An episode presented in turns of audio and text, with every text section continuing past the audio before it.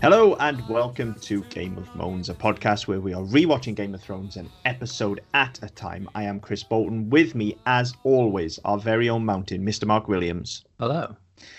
And we are at season 8, episode 4, The Last of the Starks. Now, look, just got to clear the air a little bit before we dive into this this week. You know, last week was a big one, I think, for both of us, particularly big one for me. I got very irate, tempers flared. it's done. It's out of the way. We've still got a couple of episodes to go. So let's take a nice deep breath, get ourselves calmed down, get a nice cup of coffee, and dive into episode four. Well, I was hoping I wouldn't need coffee because there was one on the table in front of Danny, but they fucking cut it out. They've edited the bastard thing out. Have they really? Because I was it, yeah. right. Because I was looking as well, and I I spotted it. I know I spotted it plain as day first time, and I was really really looking this time out, and I could not fucking I find it. was I was the same. So I um I looked for it last night. I watched it last night, and um I was looking for. it. I think I know, it's got to be in this scene. I, I know it's in this scene. So I thought right, I watched the scene, didn't spot it. So I went back and I watched it again. And I and so every time there was a a new shot of Danny, I paused, and it wasn't there. So I looked I looked it up, and apparently. It had such a belting online the, the the night it aired in America that it aired on the Sunday night. By Tuesday morning, the versions that were on HBO, HBO Go, and HBO had been cleared of it. And Wow. uh, so by the time they got to the, uh, the the home release or digital release, it was all fucking traces of it were just non-existent.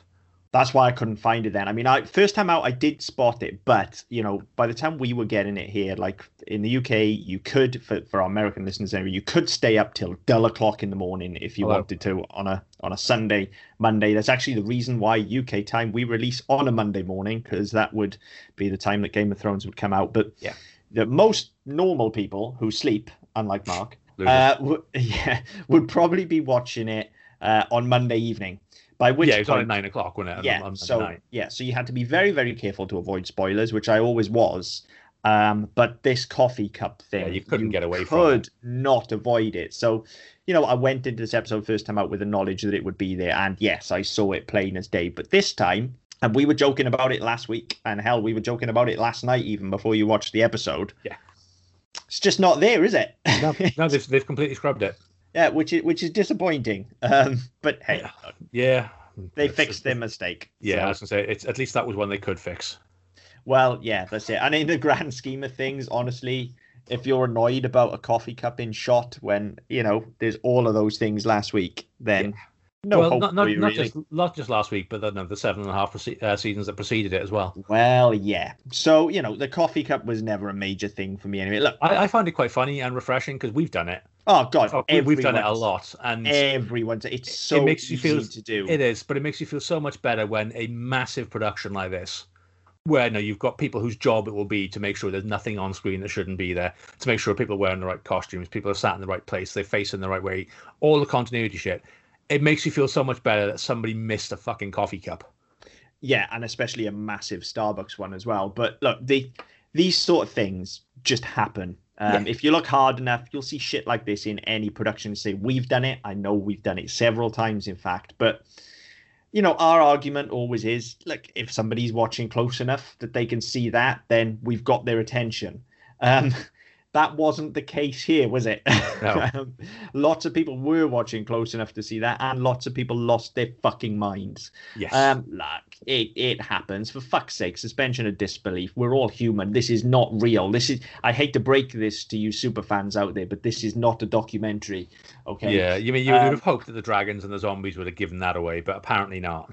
Yeah. So look, whatever. It didn't bother me, as you say. It's quite Oh, funny. I find it funny. Yeah, it, it's quite funny. So I mean, fair play to them. You know, if they went back and fixed it, nothing to worry about then, is there? Um, and, and actually, that's you know that's kind of the correct response if you can do that early enough. If it gets flagged up and you go, oh fuck, but you know Yeah. we can lose it, then go and lose it. I guess. Because they I did mean, it in the first season, didn't they, with the George Bush head? yes, that's right. Yeah, they went back and took it out, didn't they? But Yeah. you know, when when you're working like we've said, we've done it. When you're working on productions at our level, uh, what you don't have is a great deal of money. So when you get to the edit room and you go, "Oh bollocks, we fucked that up," then you just have to live with it and you cut around it. And more, you know, we've had occasions where we have been able to fix things that we've done, but actually, if the performance is right, Yeah. you you just fucking live with it because you'll never get that performance again. No, that's so right. if the performance is right, you just live with it. So look, what evs? Like it was a coffee cup, okay? That let's put that to bed. We front loaded it. coffee Coffeegate is sorted.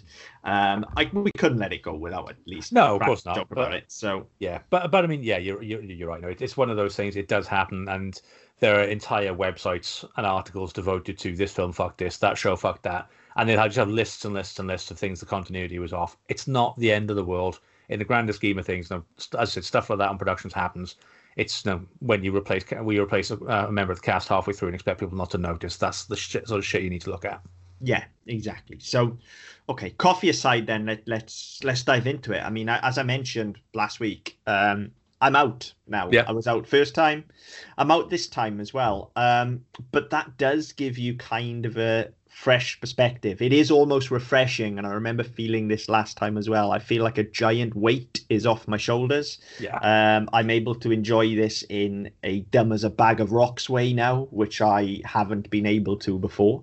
Yeah. Um, and so, you know, going into this episode, let's, I mean, let's just take it a, a scene at a time then, as usual. Um, it's not a terrible opening, to be fair, No. this week for a change. You know, it was nicely shot, Hmm. uh, it's well played, and is very impactful. Tell you what it reminded me of the the opening shots where you start to draw his boots and you move up his body.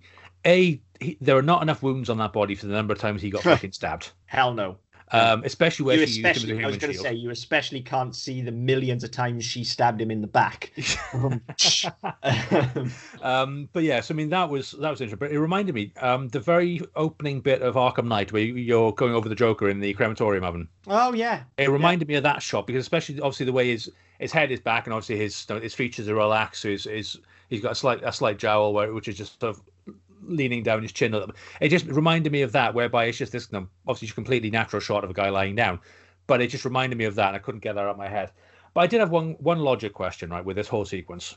hmm The Night King is dead. You can't raise an army of the dead without the person that raised Why them. Why the fuck are they burning them? yes. What I a thought- waste of wood. Right. Yep.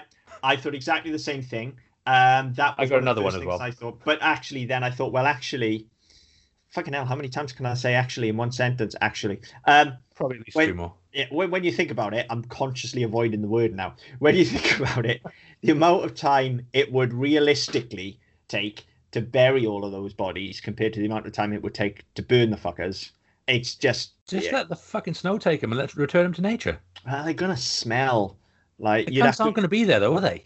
They're all going south. They don't care. Yeah, I, I like I, I don't think they've burned them this. I mean, there's also the fact that it's probably quite institutionalized by this point as well. Probably, yeah. I mean, they've been doing this since season one. I, Yeah, it just struck me as a, a bit, a bit of a no. A, Yeah, you're definitely right. Yeah, yeah, you're definitely, definitely right. Um, but yeah, I, I thought about it and then went, ah, yeah, okay, Yeah, it's, it's a really, it's a really nice scene though. Obviously, you know, Jon get Jon gets to do his big uh, Captain America speech and, moment. and he's fucking excellent. As, Absolutely as brilliant. always, Um, you know, and, and again, you've got that. Um, I can't remember who it is, but no, the, you get you get the shots where they're all looking at each other, going, "Oh, fucking check him out," you know. Mm. Um, and it again reminded me of um, I think it's in Avengers Endgame where um, Ant Man, uh, Rocket says to Ant Man, "Oh, he's about Captain America. He's really good at those speeches." And, yeah, I know, right? And it's, it's just that sort of thing where they're going, "Fucking hell, he can talk. Fuck, Yeah. he can do a speech, man." yeah, he's he's And really, again, really it's- good. Oh, and again, obviously, it's setting him up to know that you know, the people are following him and the people believe in him and all the rest. So it, it's obviously it's there for a purpose, but it's it's done really well. It's handled really well. It the is. It I would was- be done even better though if he had actually been the one to kill Yes. the Night King. uh, well, yeah, they these actually, people they their actually earned it, deserved it, and all the rest of it. Um, Yeah, the other thing I meant to ask, right, is okay, they burn the bodies and there are several thousand of the fuckers, right? So it must have taken a while to gather them all up and all the rest of it. But did they did they like you know coat them in pitch first before they set them on fire? Because that was some fucking deep smoke. They. were- Yeah, I know, right? That was some properly black fucking smoke. Yeah, uh, you know, and it doesn't even match the logic of last week where we had fucking walkers throwing themselves on fires to extinguish it.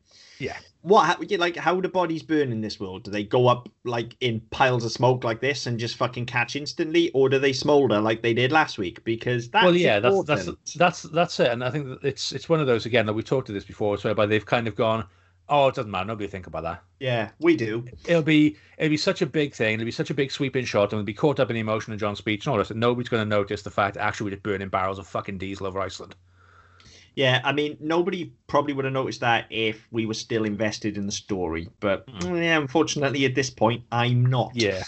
And, and yeah, I'm, I'm, I'm the same as you. I'm, I'm out for the second time at this point. Yeah. More importantly than all of that, though, more importantly than Jon's speech, more important than the nice, impactful opening, Hmm. more important than, you know, the thousands of bodies being burned, more important than all of that, fucking Direwolf. I knew you were going to say that. Right at the start, right up front. And it was it's quite nice me. as well. They, they they made quite a bit of effort to scuzz it up as well. He, I was going to say, Ghost's taking a fucking beating, and he bless him. Well, that's Um, because he ran he ran off with a Dothraki at the start, and only only Batman came back. We didn't see Ghost come back, and none of the Dothraki came back until they were corpses later on. Now, I so mean, fair he- play to him. He's, he must have been out there really fucking attacking things and really going for it. do you know what would have been good? Is if we'd have fucking seen that. Do you know what would have been yeah, better? just once, just see him come would be back, better? the fucking arm in his mouth yeah. or something. Well, yeah, and what would have been better if he got banged up fucking, I don't know, saving Jon from a dragon or something? Yeah, something like that. Yeah. Anyway, that's not what we get, so No, let's move on week. then.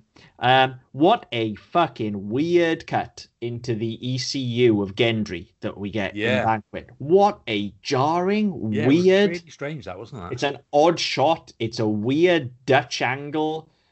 Uh, what the fuck? Like, yeah, I, don't know. I couldn't work that one out. I don't know what they're going for, but all of a sudden it's it's like Sam Raimi picked the camera up for Un- a shot. unless they're trying to portray that no, everybody's pissed, including the cameraman.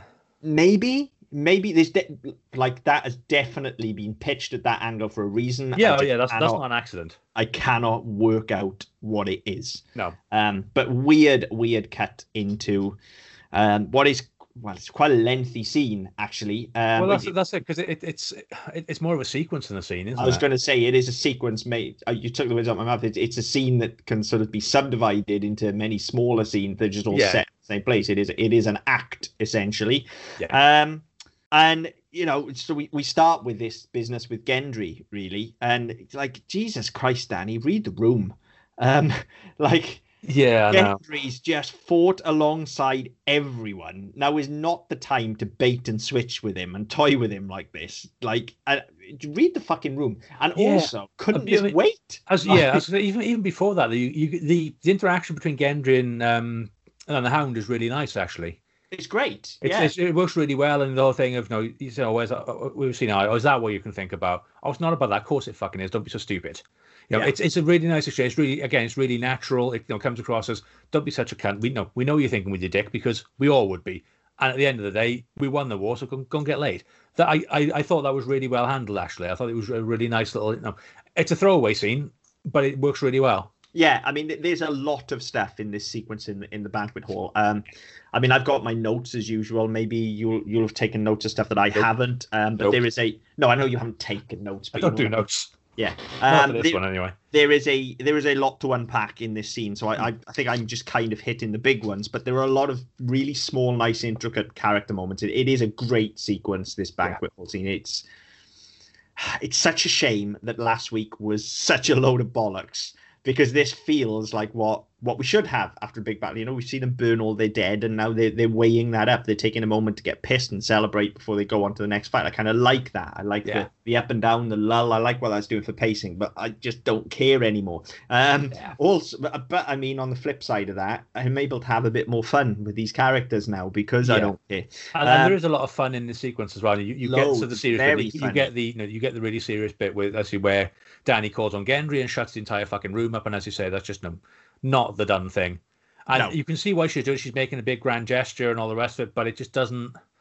You know, well it's why jon it's why people naturally follow jon and not Yeah, because that- she, that's it. she She- feels like this is show. the time yeah like this is the time to whip a dick out and show everyone how big it is uh, it's not uh, everybody is fighting everybody has fought together there are no rulers in this room at this point they were all survivors of a war awkward as well, whereby everyone's like, "Oh, horrible. right, brilliant, Gendry, yeah, great, that's that's fantastic, mate." But yeah, great. No, we're, That- we're still crying out the fantastic died. yeah exactly like this is And this it- is the a, fact it a takes- wake as much as anything Yeah, You know, and the fact it takes common it takes common people to actually restore it, and where um, Davos steps in and raises Yeah. his toast, and Jon you know gives him a gives him a, a, a cup.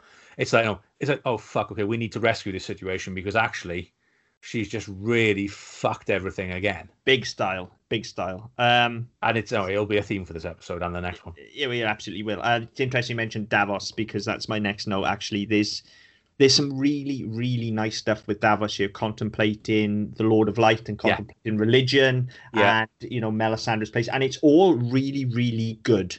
Yeah.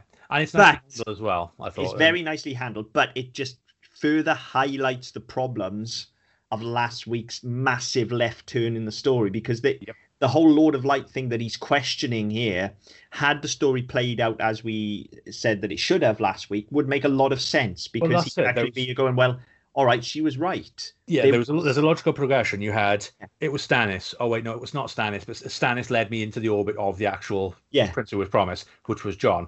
We restored Jon because Jon actually has a job to do, yeah. and Whereas, then actually, not so much because you know the the the, argument would be, especially based on the, the conversation that Davos and uh, Tyrion have here, whereby we do the Lord of Light's bidding and he fucks off. So that entire story arc, everything that has been done with the Lord of Light, all that stuff is is done. The, no, Yeah. the Lord of Light and liking that's no, that's the thing. So it's done. So Yeah. if so if, if Jon that's the has case, fulfilled his yeah, part. if, if that's the case, that. why was Jon brought back? What part did Jon play in that? Because actually, he did.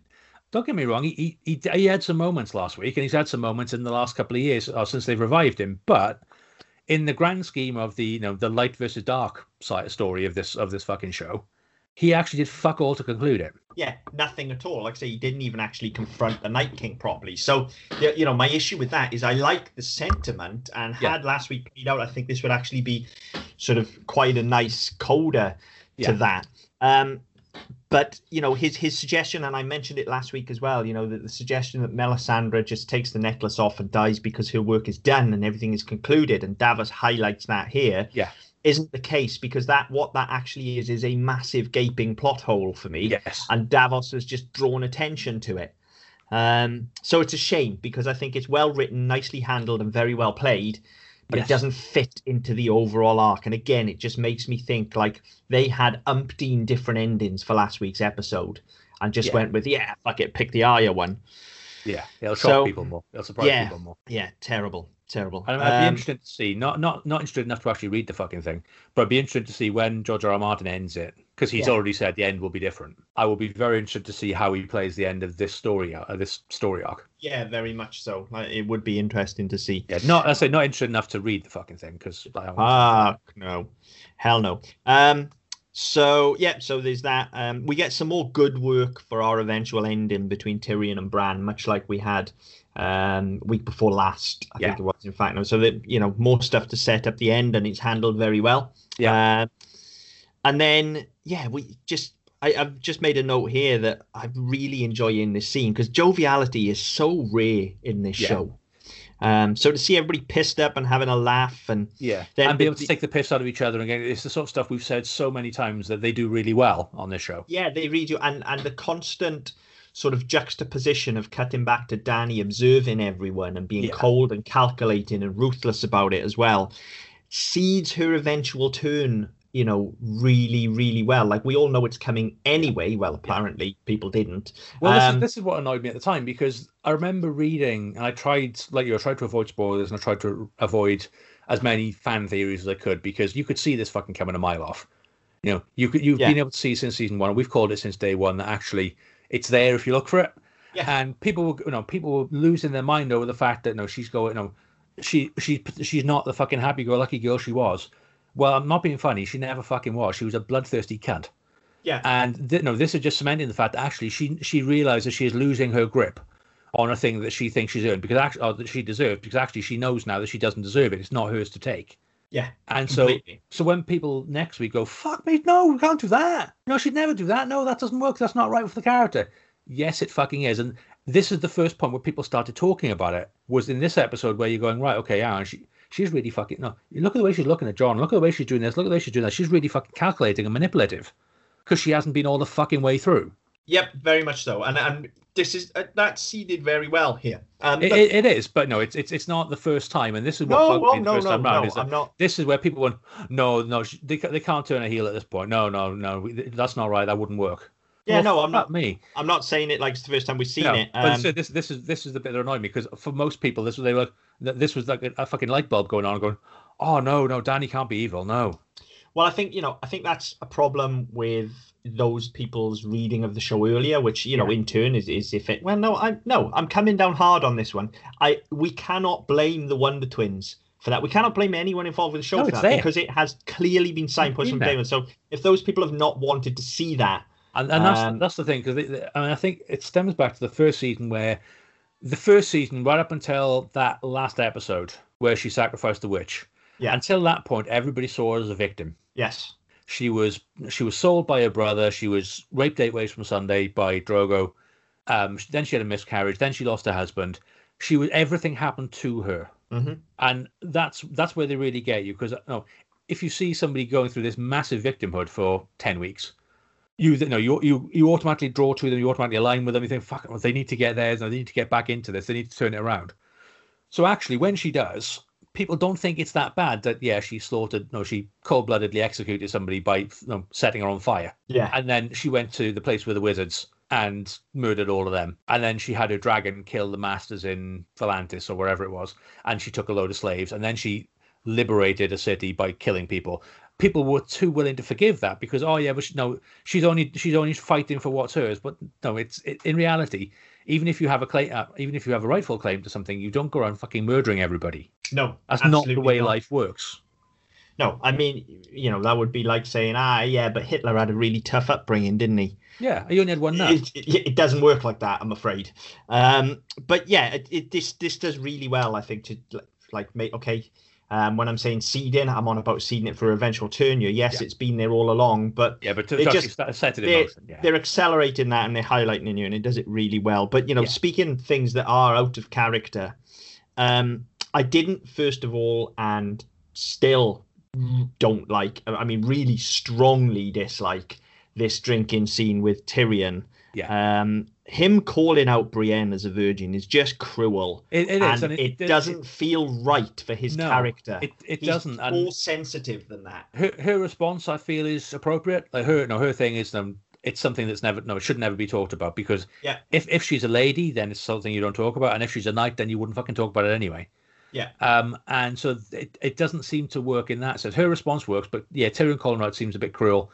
Um, though again, the harking back to the drinking game isn't no, isn't necessarily a bad thing. We we had we've had that since day one, and that works really well. But Well, I like Yeah, how it starts. it's just, that yeah, that, that bit where you know it just doesn't seem to it doesn't seem to belong there No, because I it mean- doesn't seem to fit the character or the mood or anything else, and it doesn't. I mean, okay, we get into the scene later on, but I don't think I think we could have got there without that.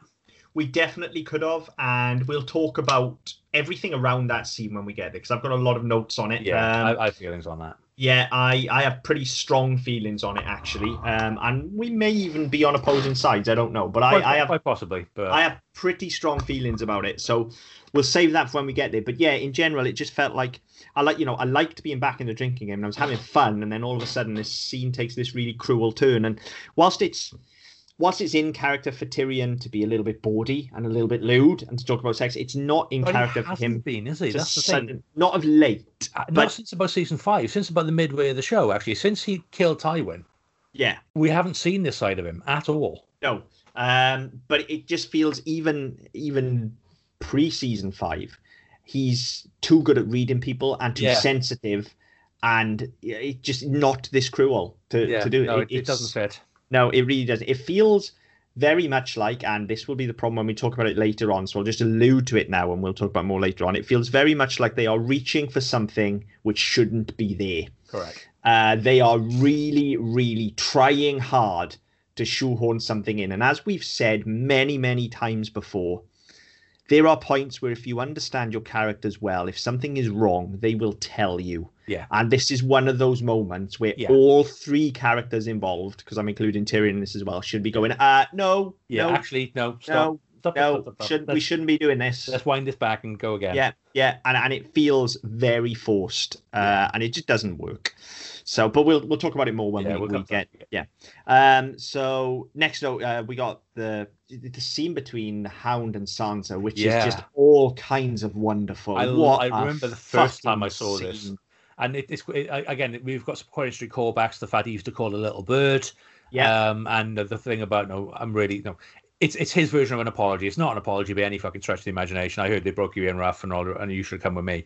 But actually, you know, that's it. No, that he he is expressing remorse there. That I should no, I should have done more to help you. Yeah, and there's there's just beautiful moment, and it's just played entirely in body language and reaction. There's a beautiful moment when she approaches, Yeah, and the hound's got his, his face down in his in his ale, and she approaches, and he just does this slight sit up in absolute shock of like, why are you talking to me? Yeah. I'm the last person you should be I'm the lo- yeah, I, I and it's just yeah, it's a lovely, lovely moment having Yeah. been through his story with him and see him sort of come out the other end of self-loathing, es- essentially. yeah, at least start to make strides out of Yeah. self-loathing. So, He's not we- we quite had there yet. yeah. Like we had it last week, didn't we? Where he actually made made some progress, and no, Ar- Arya was in danger. So all of a sudden, he's like, right, okay, I, I, I'm terrified of fire, but there's a there's a bigger purpose, there's a greater good.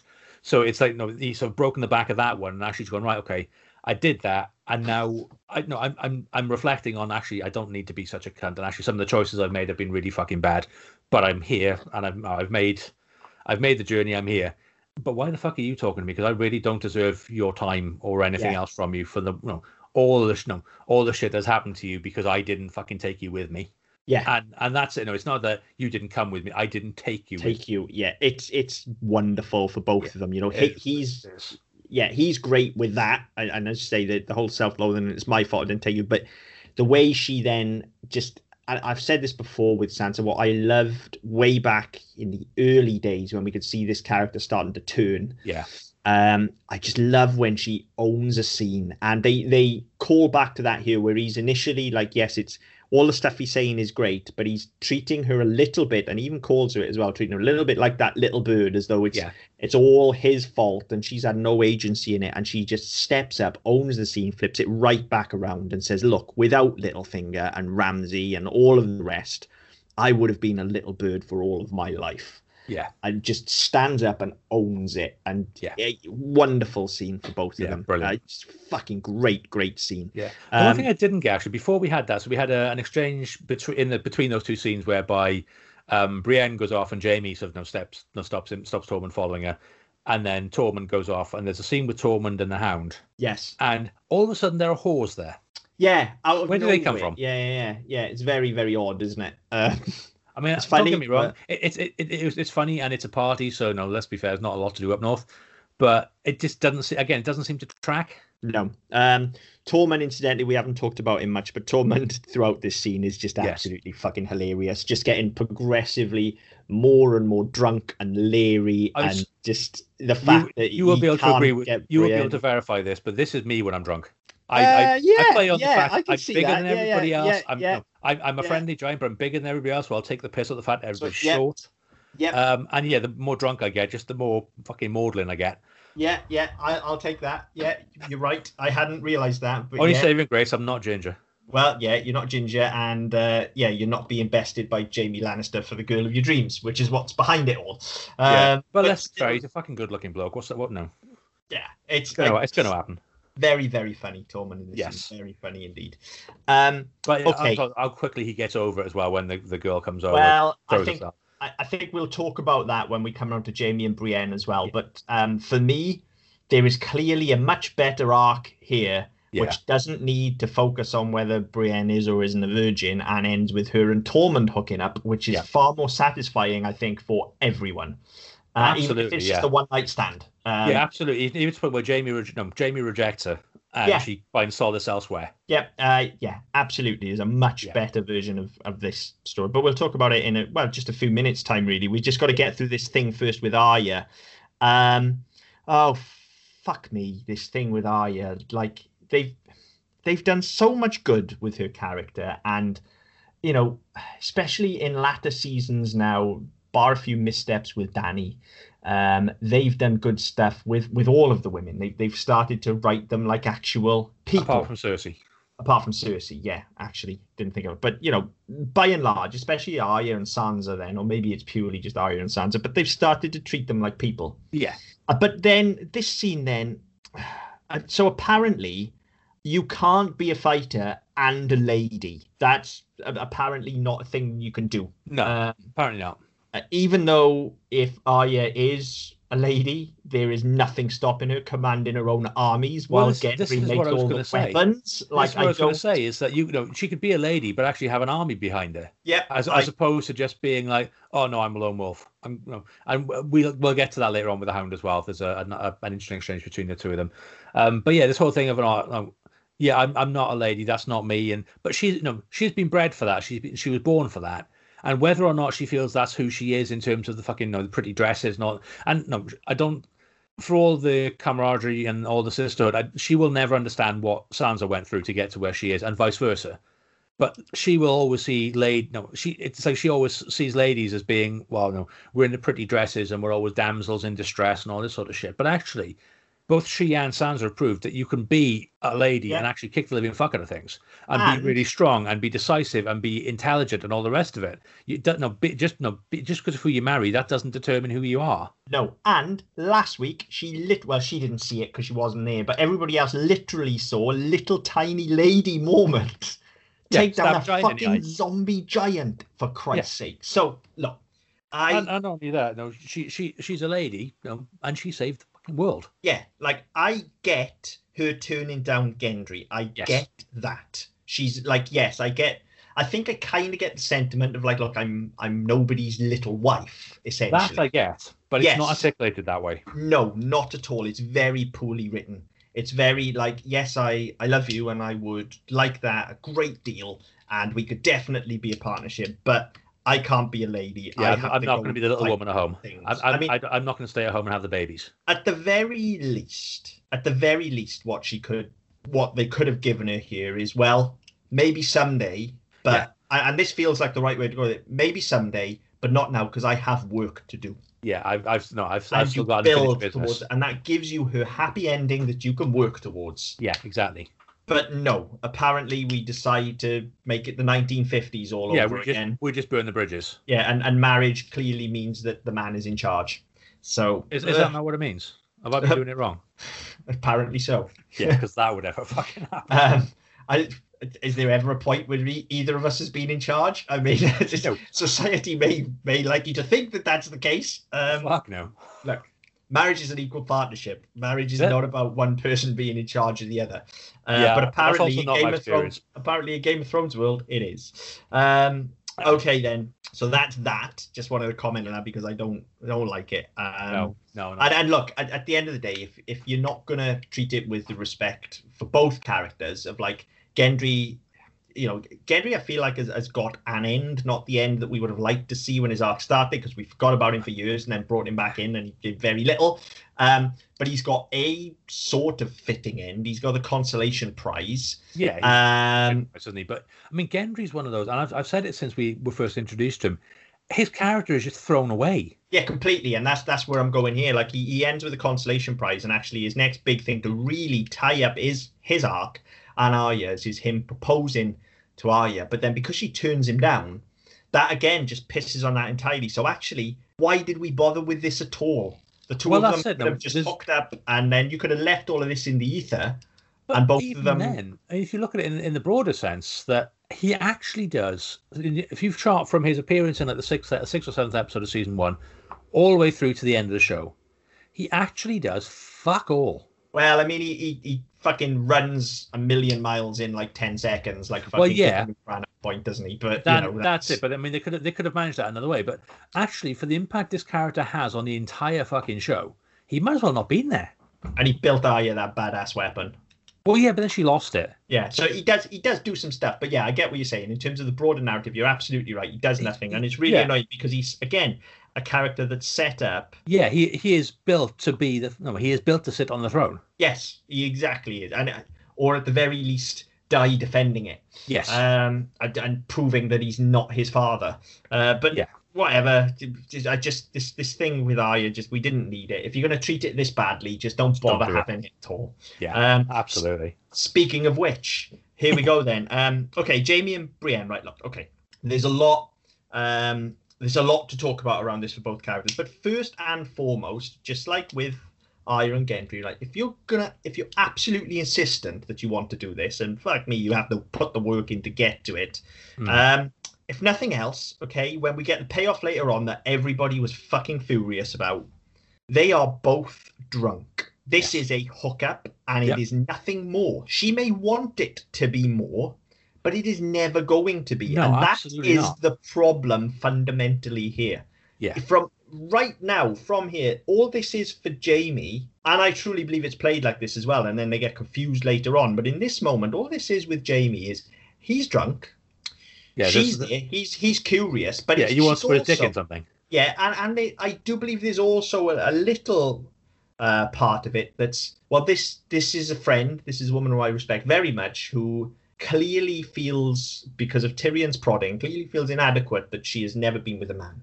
Yeah. and there is an element of comfort between the two of them, where I believe, I truly believe he thinks he's being gentlemanly in this moment. Of, well, yeah, all right then, I'll show you what it's like. Um, so, you know, it's, it's a little bit immature, it's a little bit childish, but so is all the fucking writing on this show. Um, and, I, and I'm not even sure it's that. I'm not. I'm not even sure if it's him throwing her one. It's it's more a case of he. I don't think that's his. I don't think that's his intent when he's gone there. I think he's gone there to try and you know, mend fences effectively because Tyrion's been a dick. yeah, that's what I'm saying. He's, he's, yeah, he's- it's it's it's not okay. case. No, it's. I don't even think it's a case of oh well, no, I'll show you what it's like. It's it's it's a, just a case of look. I want to know. I want to make sure my friend's okay, and actually things transpire because we're both fucking arseholed, and it's really fucking hot in the room apparently. and, that- yeah, no, and this it's- and this is on the table and at the forefront of their mind. And but, Yeah. but what I'm saying is, even when it gets down to to them doing the dirty, I don't think it's Jaime going, ah, well, I'll fuck her once and run away. No, It's no, not. no, this isn't. no. This isn't. A, you know, it's a hookup, yes, but it's. I think on Brienne's side, yeah, maybe she wants it to be more because she's attracted to him. But on Jaime's side, it's very much like, well, okay, if your first time's this, oh, God, look, men are arseholes, all right. Oh yeah, we're, we're dicks. I know. there's, We, there's no way I can say this. Bear in mind everything I've just said about the way women are treated in this show. There's no way I can say this without sounding like a patriarchal arsehole. But I'm going to say it anyway because I believe it to be true. this uh, will be in the certainly- trailer, by the way. Um, I genuinely think the motivation here with Jaime is this is my friend. This is her first time, and it needs to be special for her. And you know, she let's be fair, she's not your average woman. So if not me, then who? And I don't want her getting hurt. So Hmm. It's not going to be Tormund Yeah. because let's face it, he's just going to smash her, and that'll be that.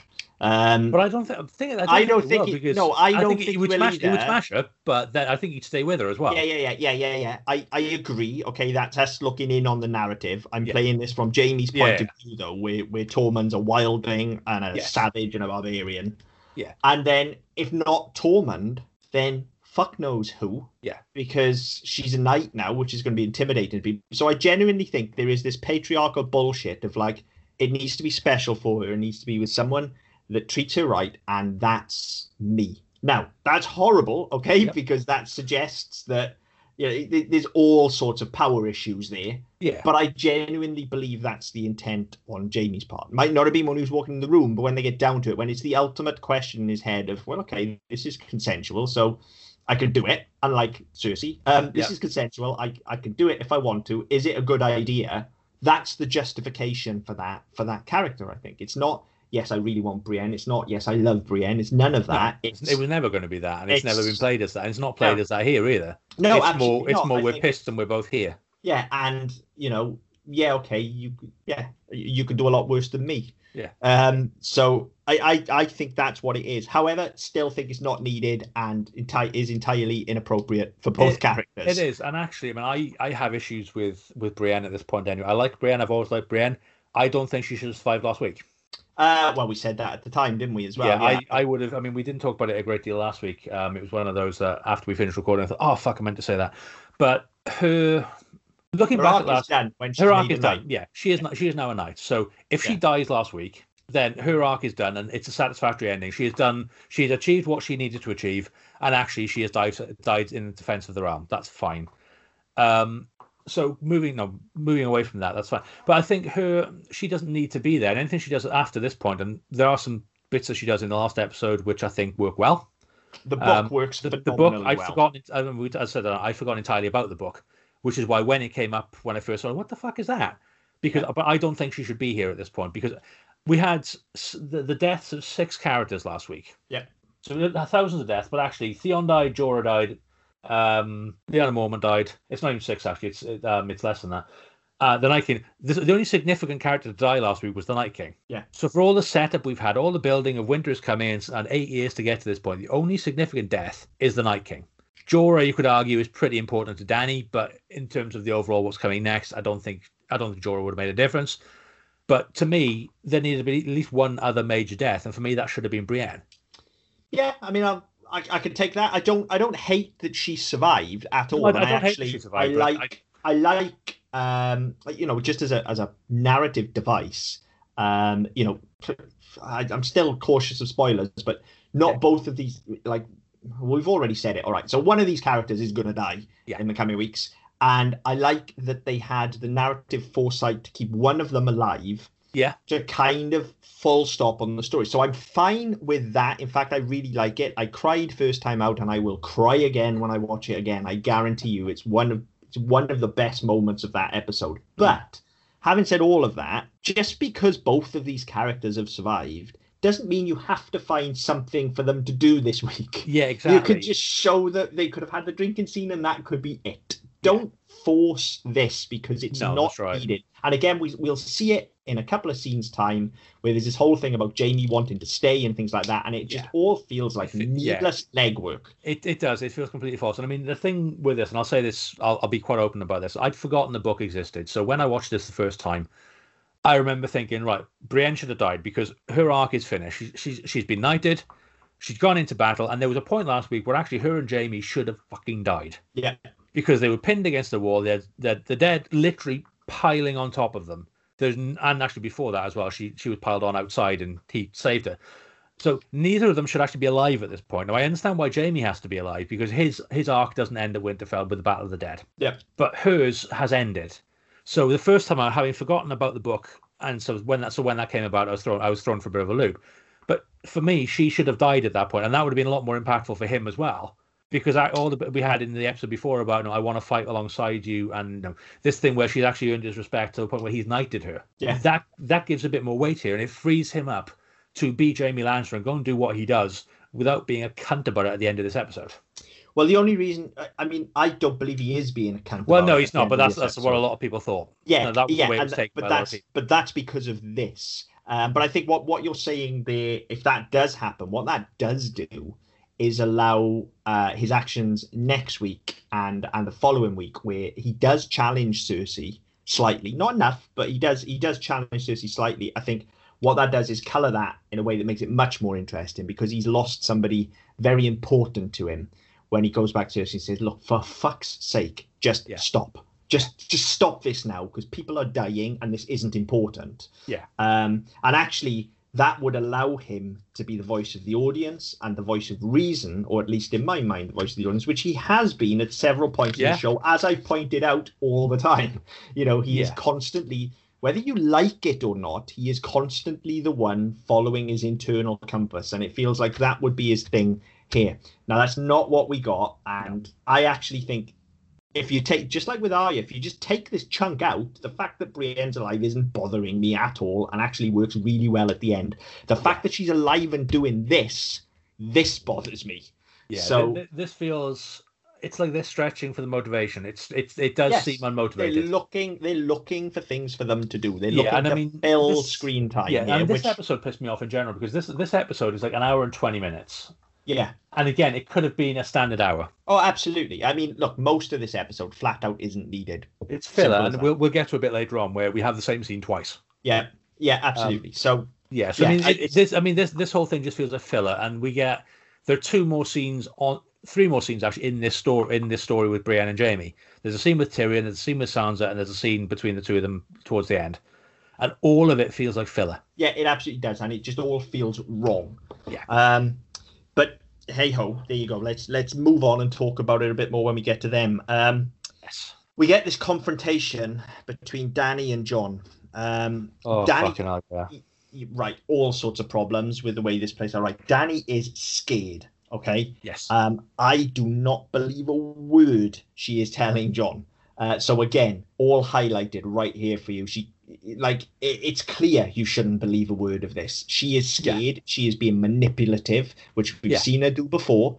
Um, you know, so yeah, it, it's all here. She's her villain turn has started. Okay, she is Yeah. she is full on heel at this point. Yeah, at this, This- point, she is try- she is trying to she is trying to cover her own arse in a way that makes it look like it's his idea. Yeah, and you know, it what it also shows though, and, and this is the bit I really don't like, um, is if you're going to do this with her, you know, if we are going to turn her, which has always been right from the beginning, they should. Yeah, What, absolutely. what this scene shows really is a little bit of naivety on her point because I don't know how many times every single person in the show has said, and she has been advised many times, that Jon is honorable to the point of stupidity. It has Yeah. been bred into him. We saw it last season with Yeah. Cersei. Chris, we- we had it with Sherlock Stark in the first season. Yeah, honorable well, to the point of stupidity, and he's and Jon has been brought up by the same fucking idiot. Yeah, like he is never ever gonna hide the truth. He No. can't. He just doesn't have it in him to lie.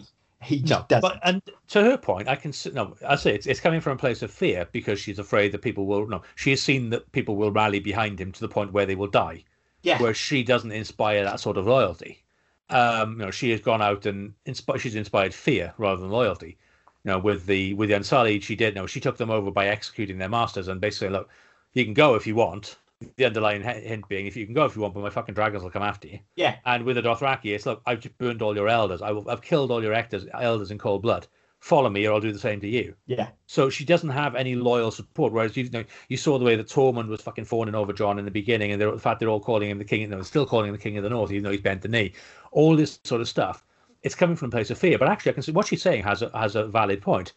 Is that there's no need if you don't want it, there's no need to tell anyone about it because the more people that know, the more people can use it against us. yeah, So I get that, but it just it's it's done in such a way that actually you know you, she comes across as just as you said being scared, and comes across as being almost authoritarian. Where she's saying, "Look, you can't tell anybody, and you say you love me, you say I'm your queen, you say no, you say you want us to be together. This is the only way because again, I need to be in control. I need to dictate terms, and actually, I need to be telling everybody this is how it is, and I can't have anybody else possibly challenging me. Here's the thing, though. Put all of that to one side for a minute. Put all the politics aside for a minute, and you're right. Yeah, politically, you can see the argument there Yeah. of like, well, if you don't want it, nobody needs to know. Absolutely key and central to Jon's character is that he is a bastard, Yes, and he has never known who he is and never known where he came from, and that has been important to him. yeah, There is no way, no way that he cannot, even if he announces who he is and then and then says, "I don't want the throne," like he has to claim his identity. This Well, is that- who he is. it. I mean, realistically, we had it as well with um, the Maester up at the wall. He was a Targaryen. He had a claim to the throne yeah, because he was was he uh, was he Aegon Targaryen brother, I think. yeah, But he took the black. He renounced his land and titles, and he took the black. Jon could do that. yeah. Well, Jon's know, already done that. I was I was going to say and put a pin in that because we'll talk about that in a couple of episodes time. Yeah, but I mean, Um, he's, he's already done. He, he did that once already. He is already Yeah. a brother of the Night's Watch. He's already Lord Commander of the Night's Watch. He's done all of that. So he's renounced any claim to anything anyway. Yeah, and that So there's would precedent in the show for that. and it feels right for him to do that. So this whole scene again is just entirely bollocks. It's but again, Um, it's just to show Dany being a fucking Yeah, it is. child. It, it is. It is. if I can't have my own way, then you're no, then you're not having yours either. Yeah. Um, so there's that. Then we get the the post the post-coital scene with Jaime and Brienne. And look, this is weird and just not needed because Yeah. It feels like there's regret all over Jaime's face oh, here. Oh God, yeah. And it's like, well, right, what what are you trying to tell us now then? Because now I really like last scene when we talked about it, I thought I understood. Now I'm like, okay, so you are playing this as just a one night stand then. Well, yeah, Which- and then we when we get into the next bit with him and Tyrion, it's entirely different again. It's different again, yeah. And all of a sudden she's the love of his life. It's like, what Yeah. what are you doing here with these characters? What is Well, happening? yeah, and I mean we've said this before, and we, I mean, to coin a phrase used in the very first episode, Jaime is always true north. Yeah. You know, so then none of this rings true anyway. And I know we had some criticism uh, online from somebody who I think had listened to earlier episodes and not got as far as the um the, the rape in season four, but you know, Jaime is always you know, he has a very clear code, and he you know he is honourable to a point. Yes, okay, he raped his sister, which kind of grazed that a little bit. Yeah. But you know, the whole thing of you know, he stabbed the Mad King in the back. He's you know he's seen as being you know as being treacherous, but actually he stabbed the Mad King in the back because the Mad King was about to execute thousands of people. Yeah. So we've had all of this. We've got to this point, And so we've we've built this character up, and then all of a sudden, and we're jumping ahead a little bit, but you get the scene between him and Tyrion, where again Tyrion is acting out the character because Tyrion's character has evolved, and now it's like they're trying to regress him. But you've got Jaime. Oh, I'm going to stay here, and I'm going to know I'm going to be no, I'm going to be pretend Lord of Winterfell because I'm, I'm shagging the Big Bird.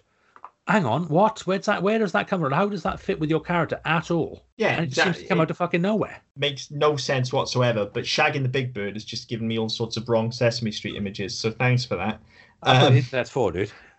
Uh, so yeah, it just it's just all of this is so muddled and mishandled and wrong. Yeah. And again, it's just it's not It's needed. unnecessary, and It, I mean, thi- this is my.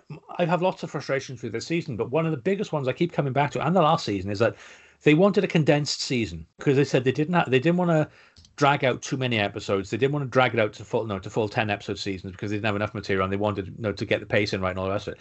But actually, there's too much filler in probably forty five percent of the episodes in season seven and eight.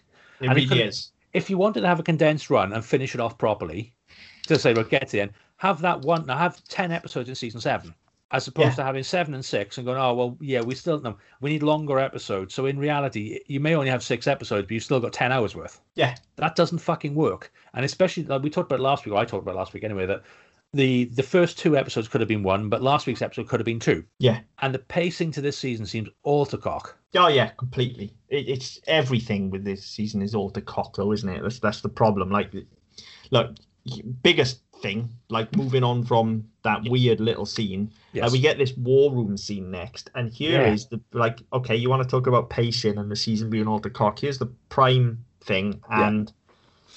Well, I haven't talked about it until this point because I I remember this scene from first time out really upsetting me um, and making me angry again. Um, even though I was, in, like I said, was the point of not caring. This was just another one of those moments where I'm turning around to everybody going, "See, see, this is Yeah. what I'm talking about. See." Yeah, um, which has always fucking been there, and everyone's yeah. saying it hasn't. But you know, we get this scene in the war room, um, and I get that Dany's pissed.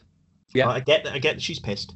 But Sansa talks total sense in this scene. Well, Much this like I said, it. you could use Jaime to do it and, and right Yeah. back to the land, go to Cersei, and go like, look, okay, stop, right? Here's the thing. We've just had the battle to end all battles. Yeah. We have just fought the army of the dead and saved the world. Yeah, we've just set fire to thousands of our own people. This stopped them coming back as zombies. going to overthrow a queen who actually, like, her subjects might not like her. But she's But- still the rightful queen according to And their not, and, laws. and not only is she the rightful queen, like, she really done anything, like, on a grand scale? She really done anything that wrong? Because Not I don't really, think no. she I, has. I mean, she, she kind of blew up the church and killed the uh, the sitting queen. That was kind of bad. But again, Yeah, would, would people know but- that was her? Well, exactly. That's what I'm saying. Like, it's not like again. I used the analogy earlier, and I should really be careful using it. But it's not like she's Hitler, is it? Well, this is the thing, and I mean, we get this. We we get lots of these scenes.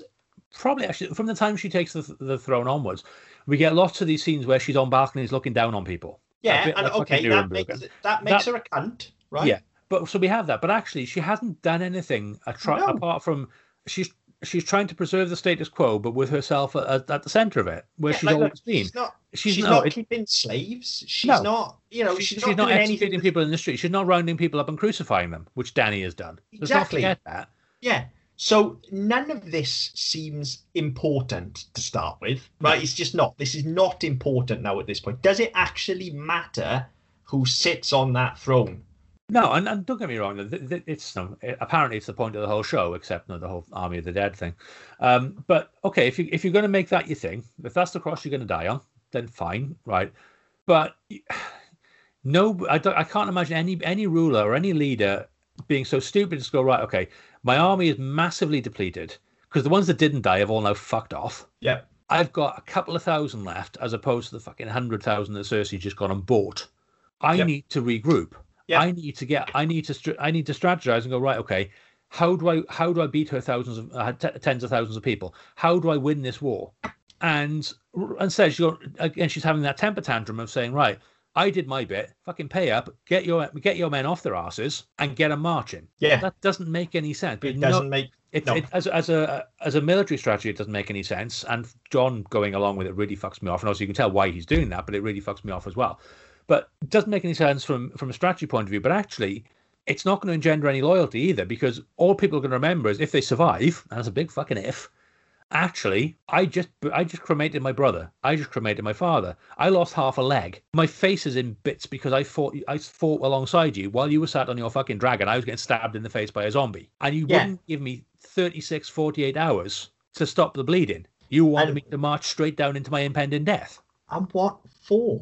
Well, exactly. And like I said last week, you know, if if that battle last week had been lost and they were licking their wounds now, but actually they had to go because the Night King is now going towards King's Landing. Yes, and they need to they need to get the jump on it before it gets there. Yeah. Now, now then, if all of a sudden then you okay, you think the real story is who's going to sit on the throne, okay, fine, but you can bring all of that together then, and all of the people can be in the right place, Yes. so that that fight can happen adjacent to the fight with the Night King. They can be infighting as well, and the and the army of the living can be falling apart because. You know, you got all these different factions, and that's so much more interesting and provides us with so much uh, more sort of inbuilt footwork for this narrative to get us to the conclusion rather than actually drawing a line under the entire like all of the momentum and all of the agency that was in this story ended at the end of last week and we've had this meandering episode now which you know has had some good stuff but we've tied up more arcs we've opened some new fucking chapters which we didn't need to do and now we're at the point where we go like okay well well done. We beat the Night King. We saved the world with survivors. Now let's go and have an entirely unnecessary fight with an army that's Yeah. probably going to kill us. Well, this is the thing. And I mean, even if you wanted to set it up that way, you can do that. I mean, you, you can look at history and do that. Um, you go back as far as William the Conqueror, and every, everyone remembers the arrow in the eye and King Harold getting killed and the Normans taking over, taking over Britain, right? What people don't remember is actually the, the Saxon army went north first and fought a battle at Stamford Bridge against against the Vikings, Yeah. which they won, but it massively depleted their forces. So by the time they then marched south again to meet the Normans, they were a third of the size they were. Yeah. So and they got routed. If you want to do that, that's fine. If you want to play on that, that's fine. But actually, you need to put the legwork in first, not just have Cersei sitting there as a fucking bystander going, "Oh well, whoever wins, we'll fight the winner." It's a bit no, it doesn't work like that. You need, you need to you need to blend the stories together at this point because for all the all the, the malarkey they went through in the last season of moving pieces around the chessboard, so right, that one needs to be there, that one needs to be here. We need to get this into that position to get to get to this point. What they need to be doing is saying, right, while they're fucking having their little fight in the skirmish in the north, so I've just knocked the mic, so apologies if I just blown anyone's ears out. While we're having this little fight in the north, Cersei is amassing her forces with the Golden Company, but rather than just sitting in King's Landing and waiting for it to come, She comes to them. She moves north. So actually, she's Yeah. going to intercept them Yeah, and again, that or her army. more Or she can sit- she can sit in the Red Keep, but her army are going to move north in her name, and actually they're going to they're going to set at a point where they're on the King's Road, or some of them on the King's Road, and they get flanked from from either side, so they get enveloped. That is how you manage that battle because they're already depleted anyway. You don't say, right, okay, well, we'll let them do their thing, let them kill each other, and if they don't kill each other, the winning side can come north and fight us.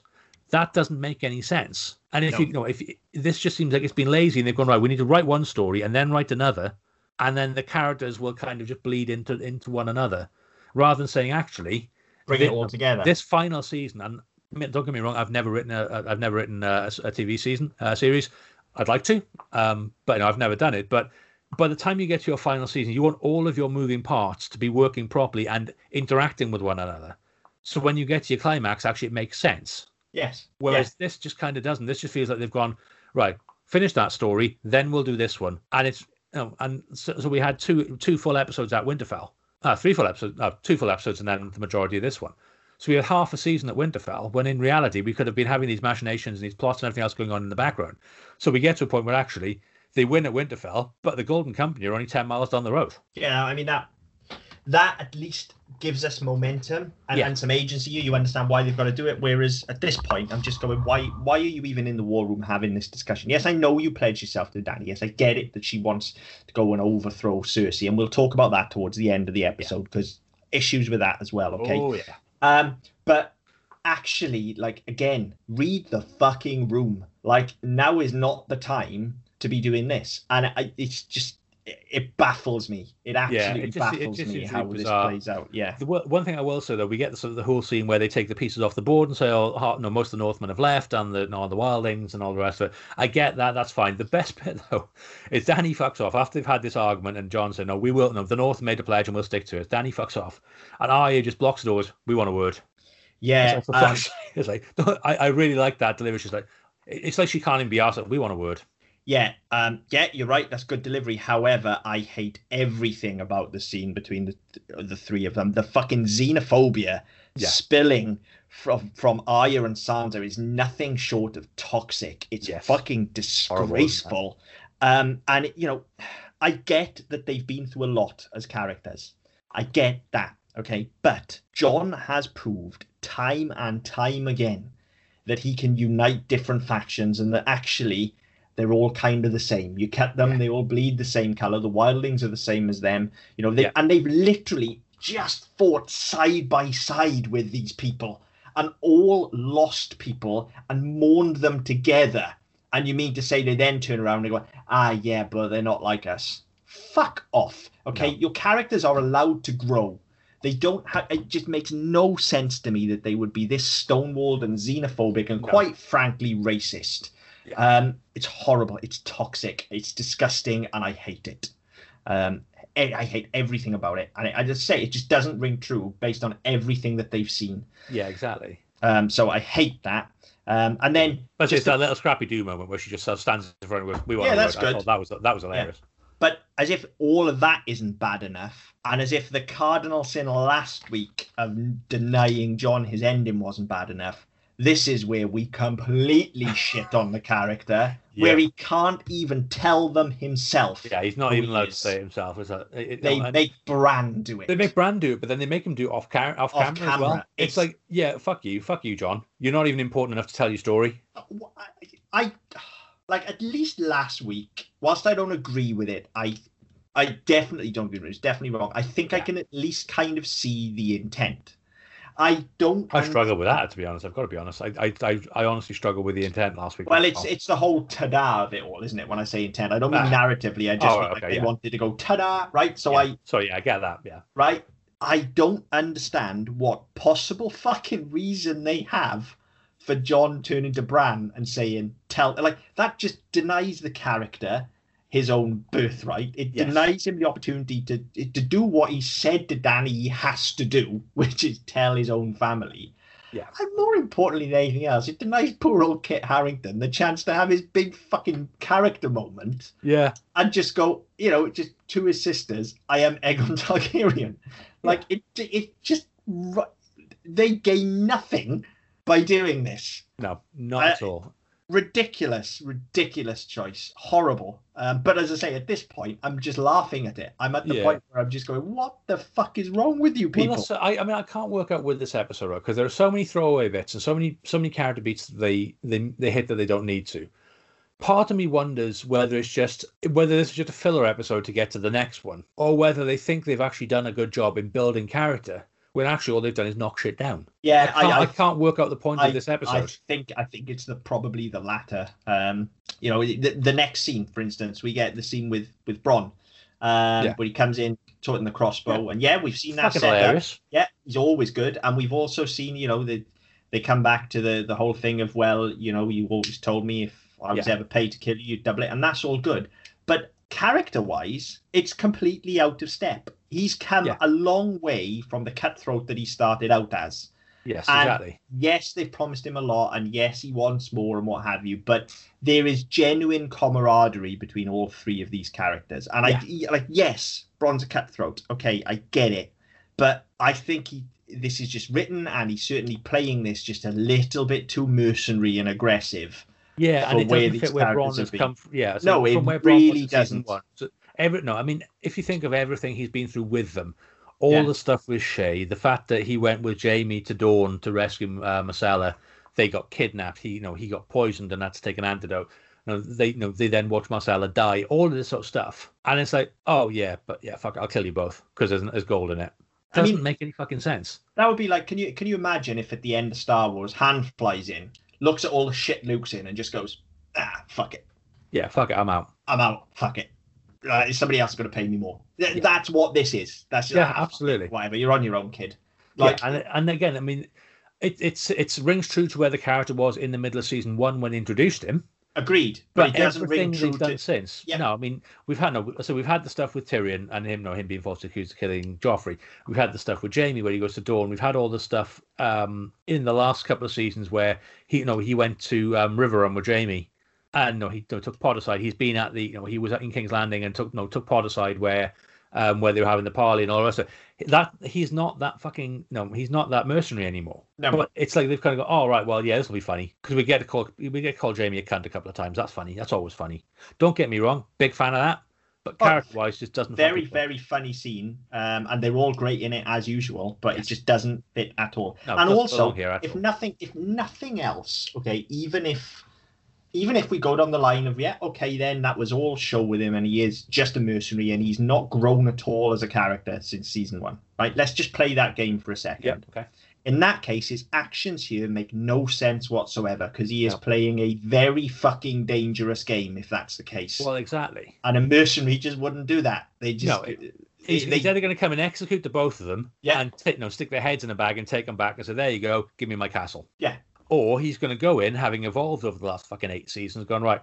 Your sister, the bitch, Yeah. who we all know, who we all know what she's like. We all know what she is. She has offered me Riverrun. Yep. To bring you two back dead. Yep. What's in it for me to not? yeah, exactly. He, you know, he's going to go in there bargaining and saying, "Look, I can kill you. Um, you know I can kill you. So let's just talk fucking turkey for a minute. What's it worth for me to not kill you?" And then you get the whole thing of, "No, what's Double Riverrun? Oh, Highgarden. Fucking give him Castle Rock. It doesn't fucking matter." exactly. You know, It's But at least you know, he would have gone in and gone right. Okay, for all of our, sh- our no, for, even for our shared history, I've, you know, I'm giving you the courtesy of saying, "Look, I've been paid to come and kill you. Make me an offer." yeah, That's who Bronn is. yeah, And. I think, it- to be fair, even in the even in the beginning, that's who he was. I don't think he was any different from from day one. no, it, it it really just doesn't make any sense to me. His actions here at all. But there you go. That is what it is. So that's what we get with Bronn. Um, we get that this nice scene with the Hound and Arya, but again, this feels like we've just set Arya back a season or two. Yeah. Um, because yes, okay, I get it. She's a lone wolf. She doesn't run with a pack. Blah blah blah.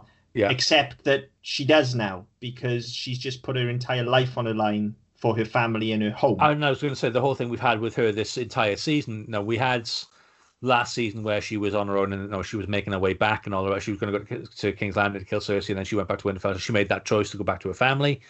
We've had this thing where you know she's she's put her life on the line and she saved the world, but she saved her family. You know, the reunion with Sansa, all this sort of stuff, and then we've literally just had a scene with Yeah. her and Sansa and Bran and Jon talking about how their family and how you know their loyalty and all the rest of it. So for then her to leave on her own Yep, makes no fucking sense. does doesn't it? doesn't track.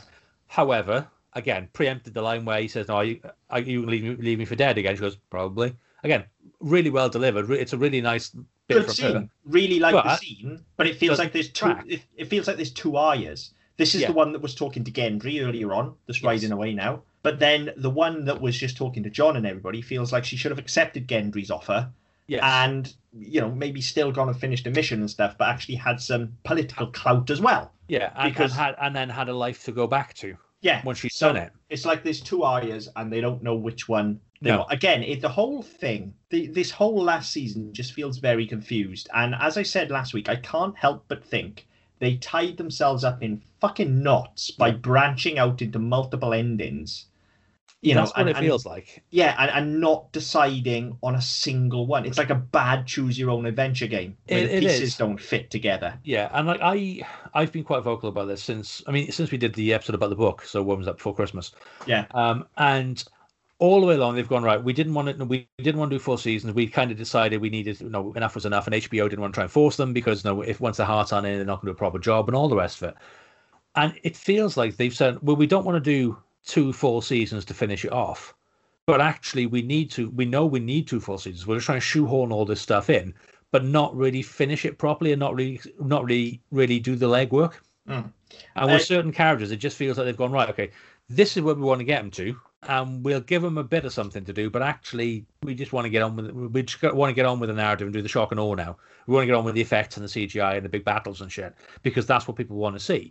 And yes, that no, that is what the majority of people want to see. But we've having spent seven or six years w- with these characters developing and or not developing, but uh, having spent time going through a story and getting to a point where actually there's stuff on the line, to then rush through all of that in the last two seasons, go right. This is what you're having. This is what you're having. We're done. So oh, there's an entire. No, there's so many plot strands which aren't touched upon at all in the end. I mean, yeah, uh, they definitely are, and and I think you you know you're right as well. Like they, there's definitely stuff that they've rushed through that they want to get. and don't to, get but don't get me wrong. The state on the last season, I didn't didn't want another four episodes, no, but, but, I, think I, don't think they could have done with it. I, I don't think if you'd have had another 20 episodes, I still don't think you would have had a different last season because I genuinely like you might have had an actual different end, but I think we'd still be having the kind of conversations we're having because I genuinely believe, having rewatched this now and picked it apart the way we have, Hmm. I genuinely believe that they have written too many endings and just smushed them all together, picking the bits they want at each given point. Because Yeah, that's I- what it feels like. Nothing fits. No piece of the jigsaw fits. No, and you, you said last week. I mean, I I, I talked about the um the documentary that was that aired the week after the last episode, Yeah. and you know, the fact that you know, they they sort of they, they had the table read and they showed the fact you know, where Jon's reading. You know, Jon is doing the um the the, the narration part of the uh, the read, and he reads that Arya's the one who um who kills the Night King.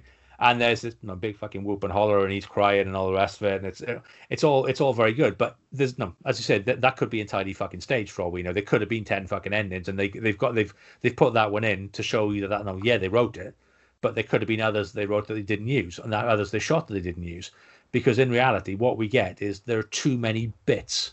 Yeah. Whichever ending you get, I mean, and, and you could whichever ending you get, there are, mo- the majority of the bits will be the same, but there are too many things they don't resolve. Yeah. And oh, I'm I'm a I'm a big believer if you if you're doing long form narrative like this, you've had eight years to do it, or ten years to do it because you've had gaps between seasons, all the rest of it. You've had all this time to do it. If you've seen fit to write it and shoot it and edit it and put it in the broadcast, it needs to go somewhere. Yeah, you can't, absolutely. You can't just know. You can't talk about. I mean, there's um, there was there's stuff in a prophecy about um with with Cersei where she will die with with her her her, uh, her lover's hands round her throat. Yeah. Okay, fine, but that that had to be built to, and when we get it, actually, that's not how it. No, that's not what happens. But that's never addressed, and there are too many things where they just go right. Well, we'll just forget about that. We won't mention that, and people will just forget.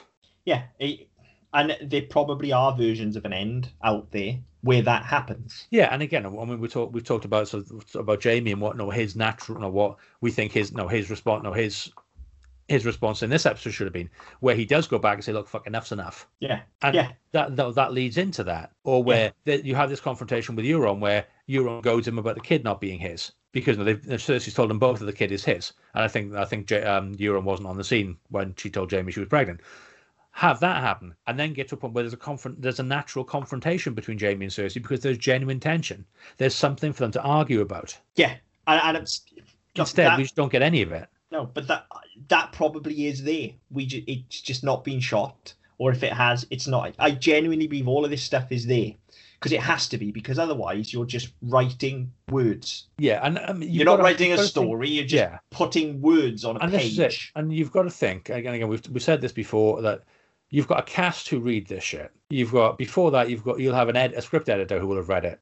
After the cast read it, you you'll have producers who read it. You'll have a network who read it. You'll have an editor who reads it. At some point, somebody's going, to "Hang on, the fuck is this bit about?" Yeah, that doesn't track with what we've already done. So why the fuck are we doing this? But nobody, and it's it's the argument. I think we we've had this discussion before. It's the argument that somebody should have had with Peter Jackson when he did Lord of the Rings, when he shot like fucking fi- a fifteen-hour movie and Yeah. split it into three. Actually, a no cunt wants to see a fifteen-hour movie. Yeah. Who's got fucking time to sit through that? But b, somebody needs to tell actually that bit isn't necessary. You don't need to do that because you've already done the work here to get you to where you need to go. You don't need to have the trees walking for forty-five fucking minutes yeah, yeah, exactly. I- somebody it's- needed somebody needed to take the Wonder Twins aside and go, look, right, we've done this. We can move on from that. We don't need to do it again. And there's a prime example in this episode. I may be jumping on a little bit where you have a scene with Tyrion and Varys on the below decks on a ship having a conversation about Jon being a better ruler, all the rest of the shit. And then we have the scene again in front of the fucking concrete throne, a Dragonstone later on, where they have the same con- con- uh, same conversation where they're talking about who would be a better ruler. We're talking about the fact that now Varys is now talking about treason. We've had all of this. We don't need the same scene twice. No, why don't. is nobody picking that up? and, and again, it's just because they don't know. I genuinely believe they don't know, or they didn't plan out where that scene was actually going to fit. They might not even have planned out who those two characters were going to be. So they just wrote 10, 20 versions of it, however many they've written. And now what they've done is put all these pieces together to give them what they think is the best ending they can have without it being spoiled, Yeah. essentially. Um, yeah. that's what it feels like to me. That is the only way I can understand all of these component parts just being thrown together in the way they are. Um, so yeah, um, speaking about um, Varys and Tyrion, we, we started to pick up on stuff like that in, in the next scene as well, actually, because we Mm. get Sansa and Tyrion talking, and again, Yes. great, great scene. And Yeah. if you follow this through, this this tracks on a certain storyline. But yeah, great scene where she, you know, she calls it out. She says to Tyrion, "Look, you're scared of her." Yeah. And and I don't know how many times I've said in the last season and a half or so, like, what the fuck is he doing? Well, like, yeah, he, he literally is just it. scared of her. Yeah, no, we had it when he he was he was walking through the fucking bodies Yeah. at, at, at Highgarden where they'd all been executed, you know, where she killed them all with the dragon. We've already had this, and he's anytime he stands up to her, she basically smacks him down and says, "Shut your mouth, know your role, or I'll fucking execute. I'll feed you to my dragons." Yeah. It's so yeah, it's it's just again she calls it out. We're seeding that turn. It's all Yeah. being pushed into your face now in case you've missed it for the last fucking eight years. Yeah. But Um, the thing that annoys me with that is that yes, okay, it's been see, it's it's been there since day one, but to now go and say right, okay, now we're gonna no, now we're gonna really fucking hit you over the head with it. They could have no, they, they there's more they could have done. To, they could have done it more in a far more subtle fashion. If they s- explored over the last season, gone right, okay, hang on, there needs to be some sort of dissension in the ranks rather than just a blind acceptance that. Yeah, okay, I wouldn't have done that. I advised her not to do that, but she did it, so uh, fuck it, it'll be fine Uh, yeah, I think you're right. Nobody, think they, no, nobody no. is challenging her, and I think No. that's that's been the biggest problem. Is that, and that again, that helps with the perception of her that actually, even though we can see her doing really fucking sketchy shit, Mm. we're going, well, hang on, the fucking cleverest man on the planet isn't calling her on it, and the fucking most political baldy on the planet isn't calling her on it. Even our hero Jon isn't calling calling her on it. So it's probably okay. We'll just let it go. Yeah, that's the thing. I think it definitely it needed to be addressed earlier, but it needs this level um, of focus now as well because we're Yeah. ramping up to it. This this it- it needs does, to but the- happen. Yeah, it does need to happen. The problem is because we've ignored it for so long. Yeah. it now feels rushed. And again, I, don't, think know, this is I don't know. No, I don't know that it feels rushed. I just feel like it's it's been ignored earlier on. I think I think everything they do with it here is absolutely fine. I think it's given the level of respect that it needs. Yeah, so and I fucking I'll hell, qual- it's been. I'll qualify that. I- I think it, this is this is why people who didn't see it coming and who have blindly Yes. apologized for it, this is why they felt it didn't work because they felt, hang on, she's been fine for eight for seven seasons. and Now all of a sudden you turn her into a tyrant, Yeah, and it, they- it, they, they're now seeing it come in this episode. And I think that's what I mean by it being too fast. Is all of it no because it hasn't been because it's been probably a bit too subtle where they have done it and people haven't noticed it. Now all of a sudden they're, they're really trying to flag it up so that when it comes, they're going, oh no, that's not right. But actually, if they'd done the work properly, you can see it coming, and actually, it, should it, it shouldn't be a surprise. And I don't understand how it came as a surprise to so many people. I, I don't either because I think the work is there all Yeah. along. It's just as And, you say, and this is it- this it- is the thing with it. it's so- more. I have more of a problem with Tyrion here than I with with what I'm bringing up here than I do with Yeah. Dany when I've been saying it for the last few years. Like he's too smart to be condescended to in this manner. Like fucking hell, when his father tried to do it, he shot him with a crossbow. yeah, twice. Like you know, so it's yeah, it just doesn't ring true to me. But the Dany thing, I, I think is, you know, I, I don't know how much work they can put into that without literally, you know, Yeah, at the end of every season going. sign. By the way, she's the fucking villain. The only thing they could have done is given her a fucking mustache to twirl. It took the words out of my mouth. I was just about to say exactly that is the only thing they could do is Yeah. is had to literally twirl a mustache at some point. But Yeah. hey ho, there you go. Uh, it's a nice scene. I like it. I'm glad it's finally addressed, even though it's Yeah. late in the day. And, and again, we, we've alluded to it as well. We had it earlier on in the season where she, where Sansa again calls myself, I used to think you were the smartest man alive. Yeah. And she just turns around and walks away. Yeah. And So, we've we've had no, we've had that, and we've built to that. So again, this no, this is this has been played for and got in that respect, and I know it, it works quite well. mm, oh, yeah, definitely, definitely. Um, so yeah, like that. Then we get a beautiful send off with Sam and Gilly. I like Yeah. that. Um, and it makes sense, you know, and it feels it feels nice and right for them Yeah. to be sort of going off. But the most after not having him kill the Night King, Yeah. and after not having Jon announce who he is, the most just horrible, egregious thing that they do to Jon's character is right here. Like, so he spends all of this time saying goodbye to Sam and Gilly, Yeah. and then he just turns around and looks at Ghost and goes, "Take him with you." Yeah. Like, Your fucking pet that you've had so since he was a baby, since he was a since- pup. since you raised, who has saved your life, I don't know how many times, who was with you north of the wall, who's been on this entire journey with you, Yeah. and you don't even go and give him a scritch before he fucks off. Like, I mean, look, I'm sure off screen he did, but we need to see that. It's Well, this- this is it. I mean, important for this these is two characters to we've part. we've had this so many times that, and we'll have it again in, in the last episode as well. But this whole thing of you know, oh yeah, he's, he's my dog, but fuck it, I don't care. No, I, I'm not. I'm not an animal person. Don't get me wrong. I'm, I'm not a pet person. I have children. They're bad enough. Um, but I you know I see the way people are with their pets and the level of affection and all the rest of it. You don't just go, oh, do me a favor, just fucking take him with you, will you? That It's doesn't just- happen. it's ridiculous. And, and even aside from the fact that it's a pet, like it's laid out in the first season that each Stark child has a direwolf, Yeah. and all of the other direwolves, aside from Nymeria, ran away, didn't she? But all Yeah. of the others are, are dead.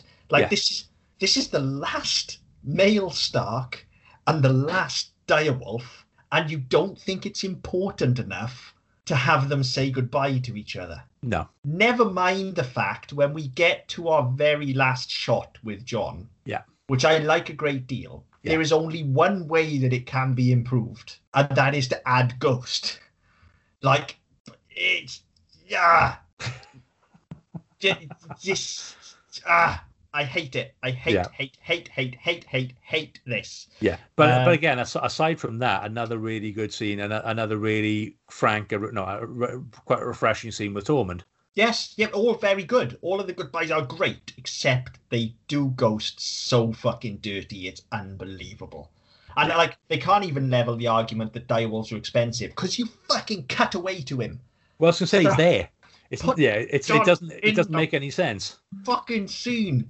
Like, like I would look. I will take even just a pat on the head or something.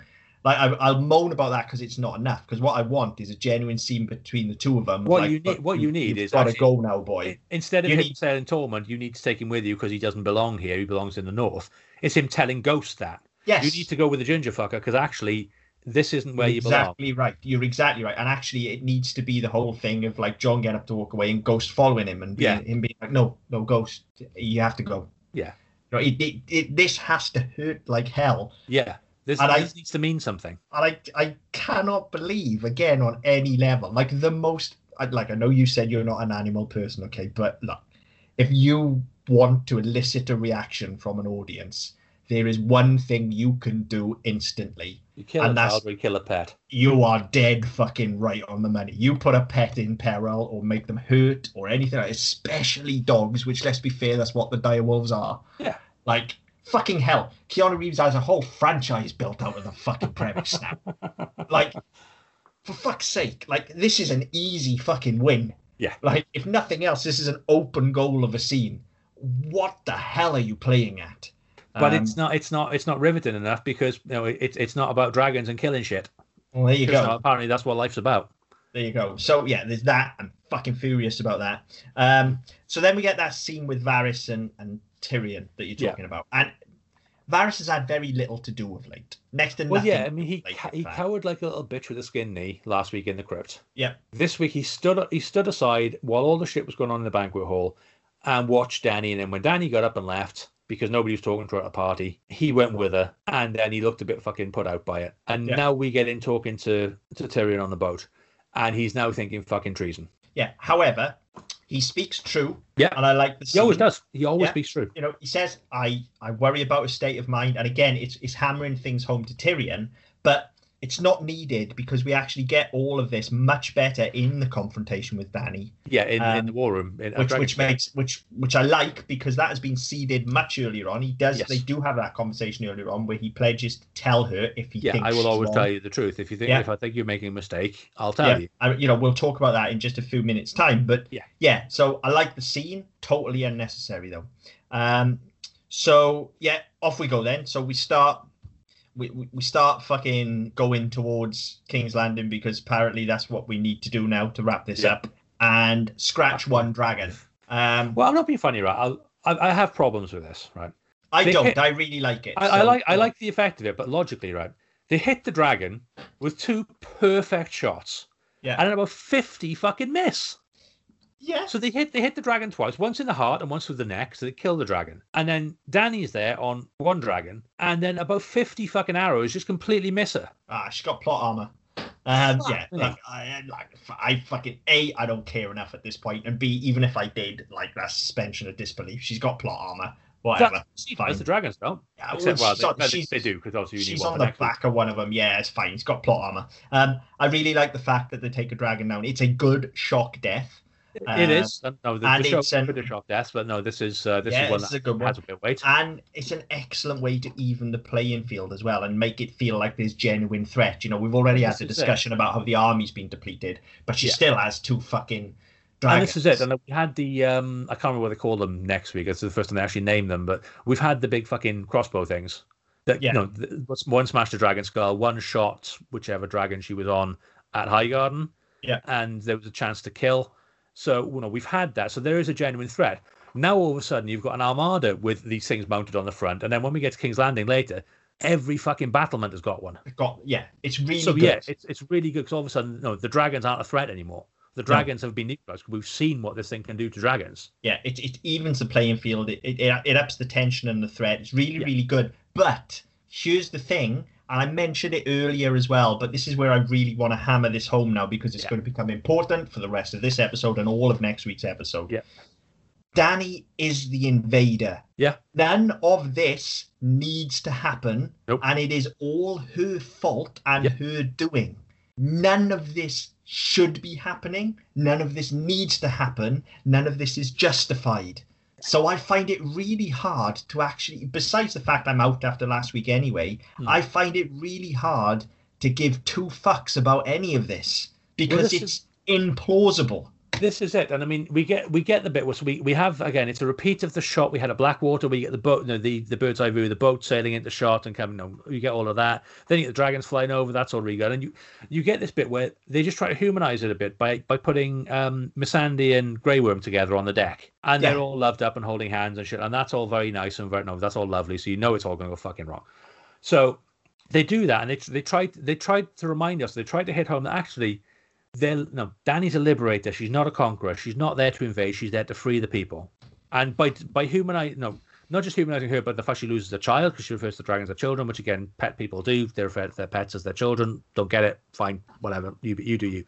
So we get that, but then also you humanize the other people involved as well. So you know Varys and and Tyrion are normal people shooting the shit on a train journey. You've got a couple who are just enjoying being together in each other's company, and then they're attacked. They're doing nothing wrong, apart from the fact they're on the way to invade another fucking country. They're doing nothing wrong. They're the innocent victims of a premeditated attack. And again, it's just supposed it's just designed to get us back on Dany's side. So if we, we've seen all this stuff where, you know, we, we've seen the argument with Jon. We've seen her demand that the no, no the, the you know the, the remaining Stark army or the remaining Northern army march south to you know to fight for her. We've seen all of that. So this is just designed to bring it back to actually, yeah, she's no, she's doing what she's doing for a reason. It's not because she's a tyrant. It's not because she's a despot. But actually, what she's doing, she's she's doing it to liberate people, as she has with these people we've already seen. And it's it's just really fucking annoying because if they, want to do that, they need to have her in the scene, and there needs Yeah. to be some some some some threat to her. The fact she just fucking flies in with some dragons and one of them gets shot down, well, fucking boo hoo, quite frankly. Yeah, it's it, the, whole thing. Like, it makes no sense for it to be going there. I have zero investment. I'm more invested in the fact the dragon's been shot down. Yeah. Because I like the fucking dragons. Um, and you know, on a character level, yeah, it hurts. Like Yeah. these are her children. Like that's gonna hit her where it hurts. Now, following that. And following what happens at the end of the episode, I can understand her wanting to take revenge Well, we'll as a come to that. motivation. We'll come to that in a minute as well. But she brings it all on herself. Were she not invading, none of this would happen. So none of it makes any narrative sense whatsoever.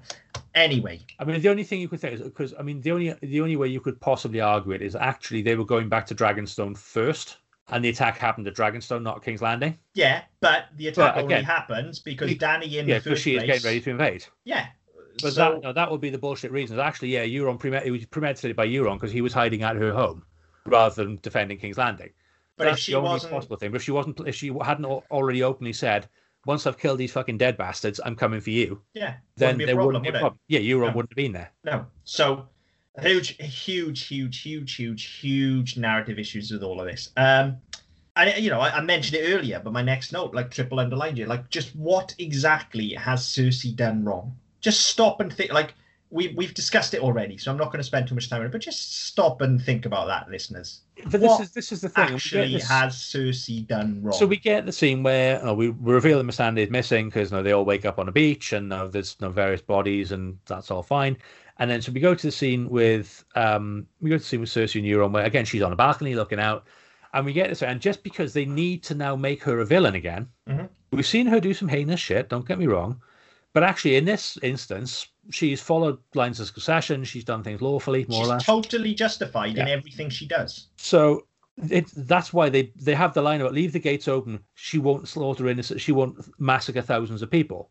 And at this point, they've gone right. Okay, we just need to remind people that she's supposed to be the villain. We're trying to set up this big shock with Dany that jo- Dany gets fucking PTSD and has to go off and do what she does, which again we'll come to in a second.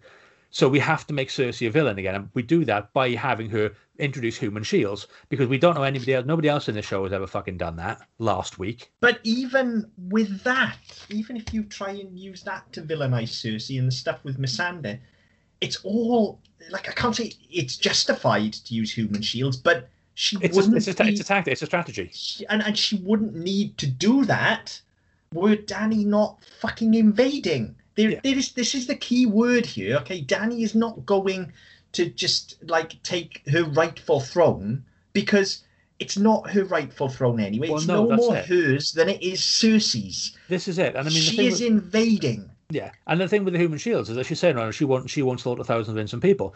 Yes, okay, that's a big gamble, but normal rules of engagement would say, actually, I'm not going to slaughter thousands of innocent people. And we get to, we'll get to that in a second, where they have the the war the war room conference where Varys does tell her she's she's wrong, and she says, oh, I'll.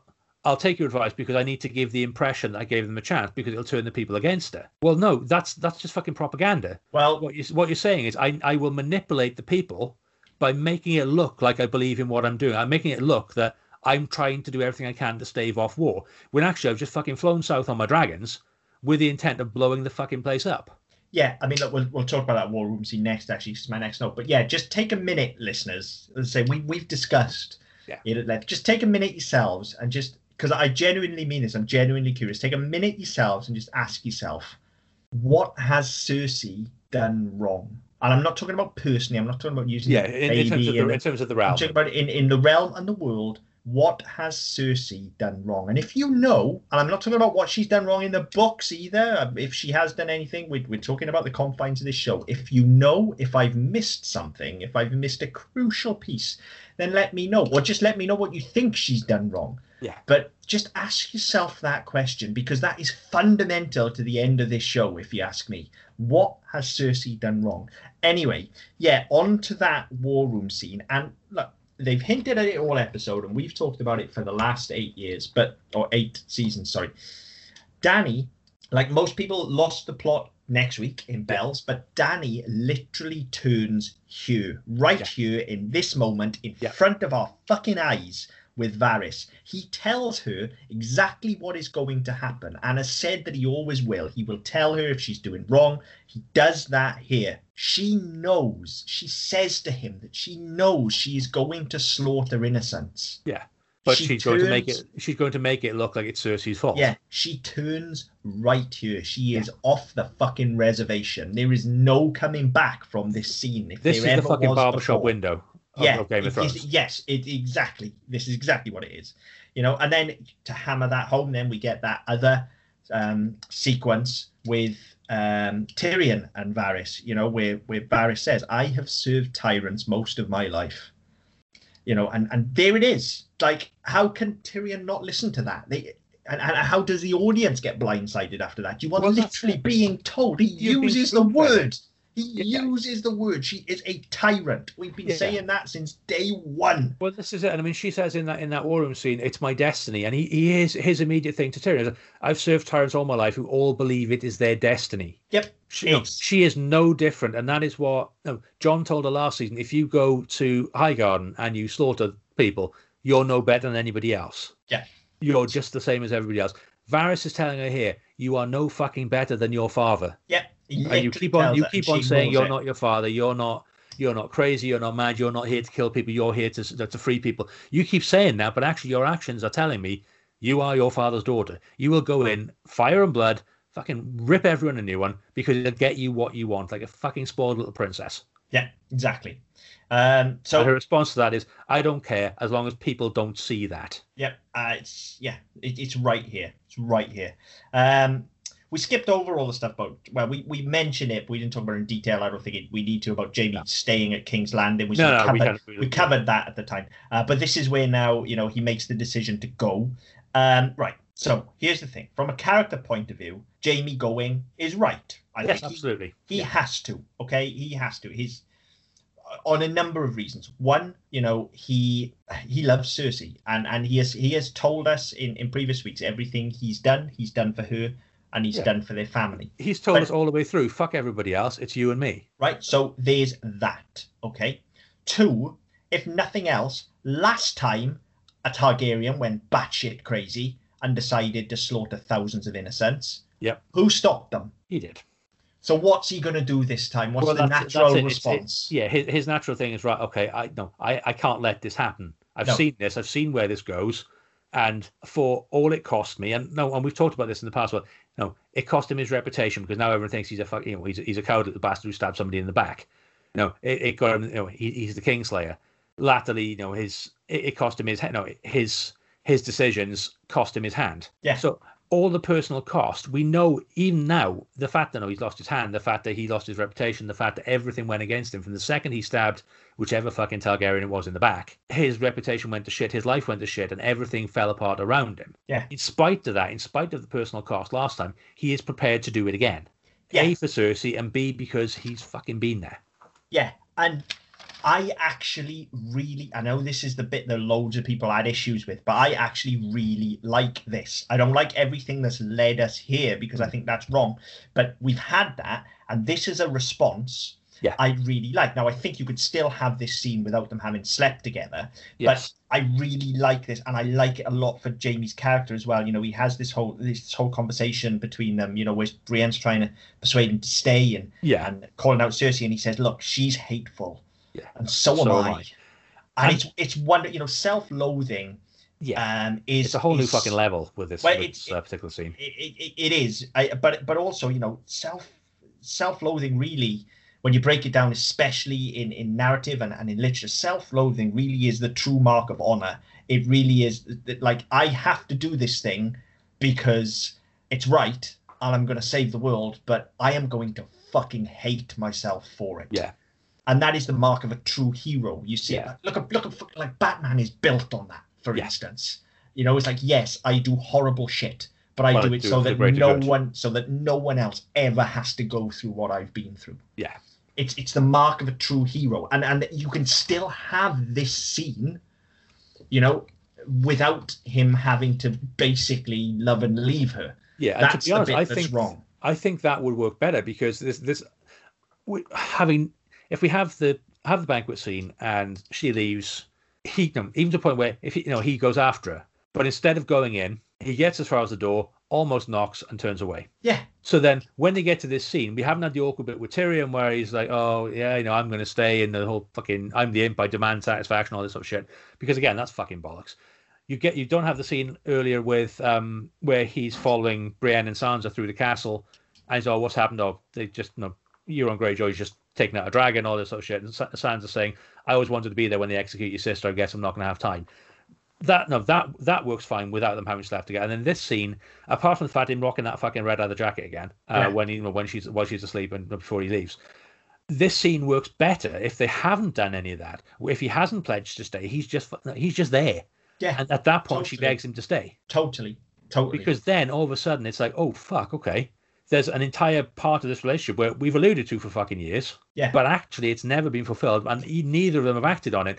But out of sheer desperation partly because she loves him and partly because she doesn't want him to die she begs him to stay. And says look stay with no stay with me. We we can have a life. Yeah. or if you go down there you're going to die. That's so that's much better, much and it's got impactful. it is it's got so much more pathos to it hasn't it? If if Yeah. they haven't had that moment and if it is look stay with me we can be happy. And then you can give him that moment. You can you can see him think about it. Yeah, and then he And does then- the whole "I've done all this for Cersei. She's hateful, Yeah. so am I," and then ride off and leaving her in tears because she is at this point, and we we had it literally in season three, where they're in the in the the hot sp- hot spring together, where she's where they're both laid bare.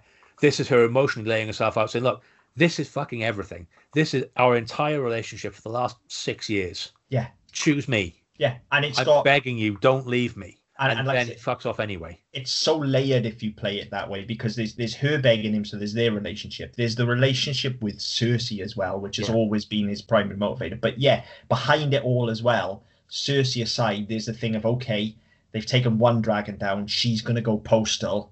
I he's not he doesn't know whether Jon's capable of stopping her or not No, because they love each other. He certainly does. Like as far as he's concerned, there's certainly nobody else that would be able to. no. So- and, and, nobody on Cersei's side either. No, so it's it's him, and he has to do it again, and he has to do the thing that has basically cost him his Yeah. entire life. Well, that's- that's what I was It's saying cost him his reputation cost. and his life. Yeah, like he, he had, again, once again, you know, if you take if you take out all the shit that goes before and you play this scene for what it is and his motivation behind it, Yeah. true fucking north, one hundred percent. It's right that he goes back. He has to. He Of course he does. always had to. Yeah, and and, and his his, to. story always had to end with Cersei. Of course it did. There was no fucking way you could do anything else. No, of course it does. Of and course this it this is the bit this is the bit of her of Brienne's storyline that I don't like because her arc has been fulfilled. So she no, yes, I for what they could have done with this, given the fact that she didn't die last week, that no, this works really well. But actually,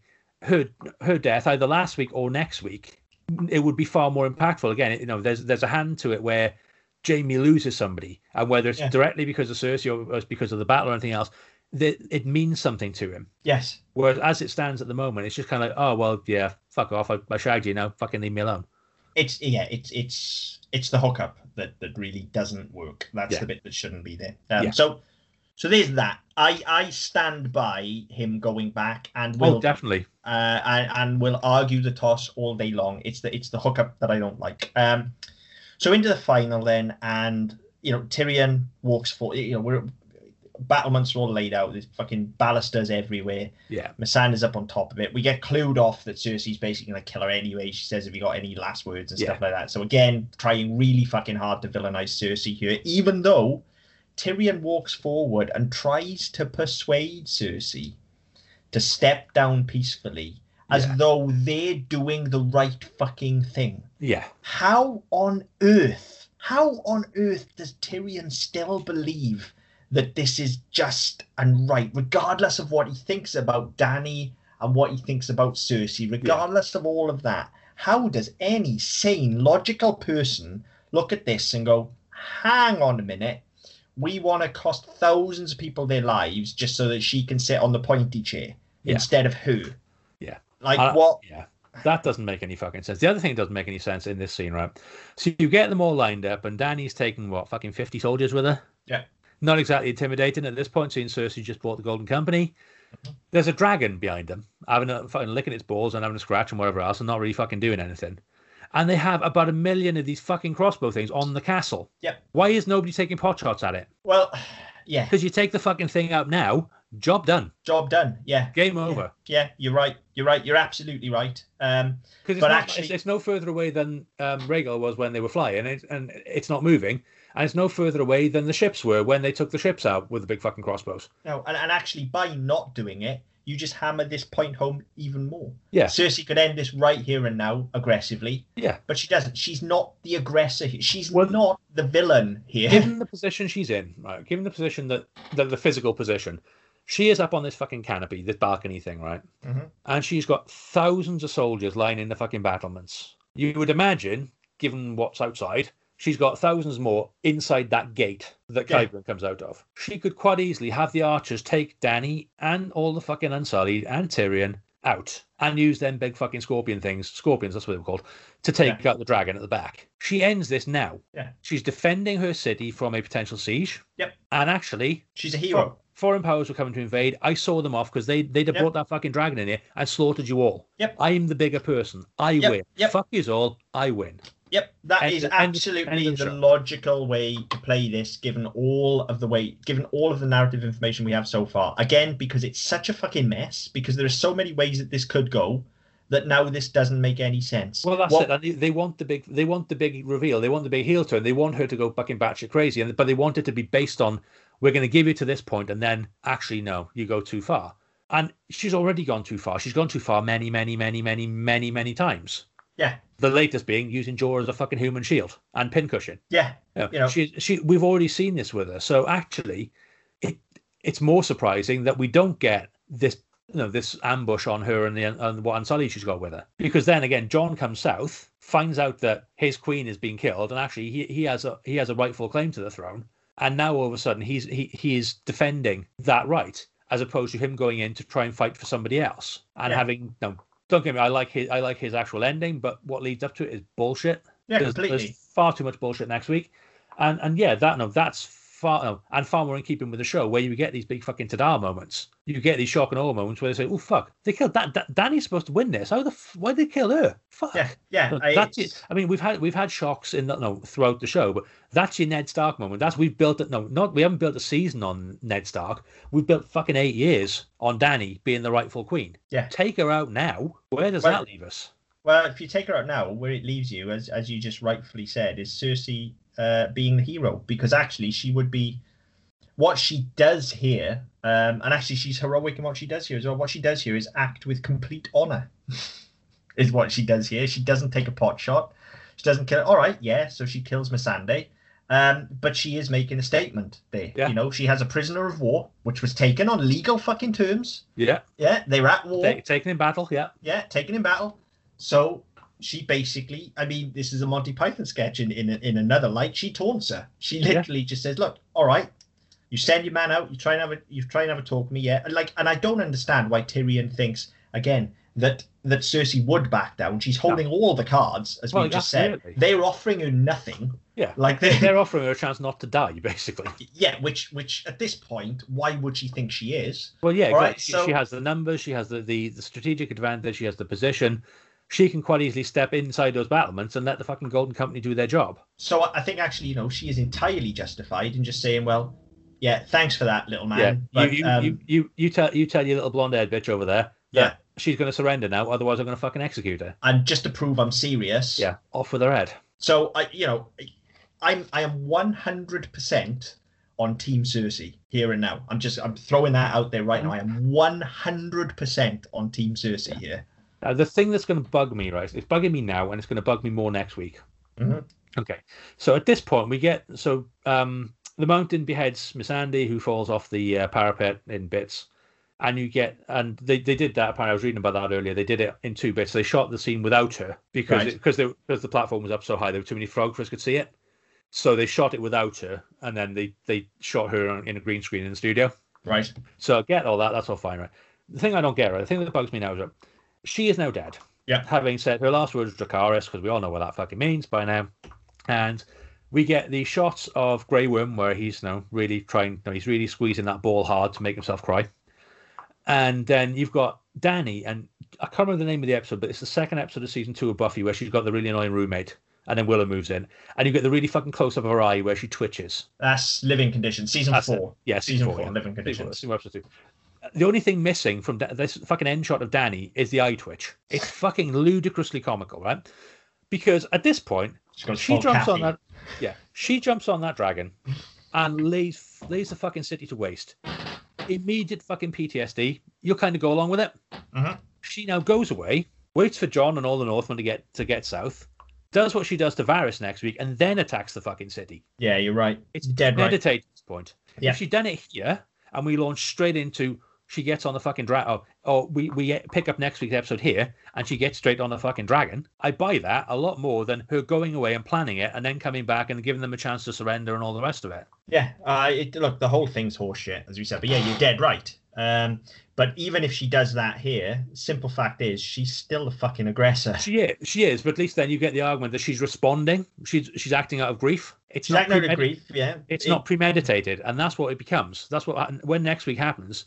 She is sat there fucking waiting and going, "I'm going to do this. I'm going to do this. I'm going to jump that fucking red light. I'm going to go she's- now. Fuck it." But I'm- she's I'm- already made that decision. It's already premeditated. All all it does But is again, try if, and if you're, justify try- it if you're trying to hide, if you're trying to hide this turn, that's what they they really fucking tried to do badly. If they if they wanted to come as a surprise that she But they aren't, though, are they? They're not trying to hide it. They've never tried to hide it. People have just chosen not to see it. They're not But- hiding it. No, they They- should- she's already turned. Yeah, but again, this this is again if you know, and it's it's easy to say because we've not written one.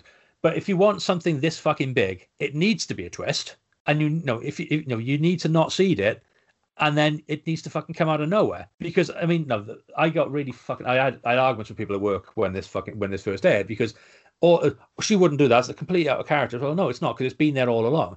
If you want, you know, if you want it to be out of character, if you want it to seem out of character, that's what you need to do. You need to snap her. She Yeah. needs to break, and that's not what this is. No, And I think and- this this is where this is and this is where I think they mishandled the character because actually it would have been more effective if they snap her, not that she's a fucking despot in waiting. To- oh, totally agree. But that's that's not what we've had. No, it's not what we've had at all. They, they, from day one, we've always had manipulations. We've always had no very fucking questionable decisions that only serve to further her goal, Yeah. which end in people dying. Yeah. Uh, n- nothing's nothing's new about that here. No, it, it's not. I mean, I, I, I just I, I find that the writing of it is ludicrous. And I think the only way to have saved it would have been, if you if you want to save it, and if you know if if you if you want to save it for people watching and going, oh well, that's not that's fucking bollocks.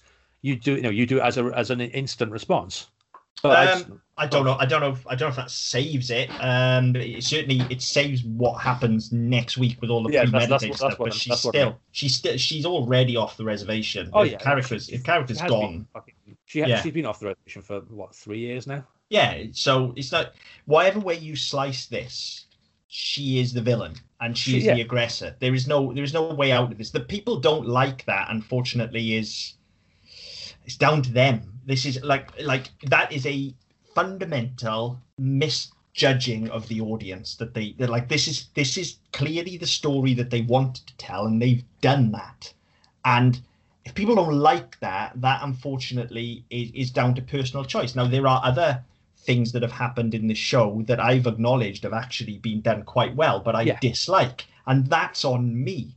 The, the difference with some of the stuff that we talk about, like all of this stuff with Jon this episode, you know, and, and the stuff with Arya earlier on, where the character's inconsistent, that's poor writing. Yeah. I don't I don't think anybody can can level Dany's arc uh, as being poorly planned, poorly executed. I was say places, executed. maybe. Yes, definitely. But you So- can't. I, I don't think anybody can label it as being poorly planned. It's it's there all the way through. Now that people didn't see that is down to perhaps poor um, poor execution, perhaps a little bit of snow blindness on their behalf.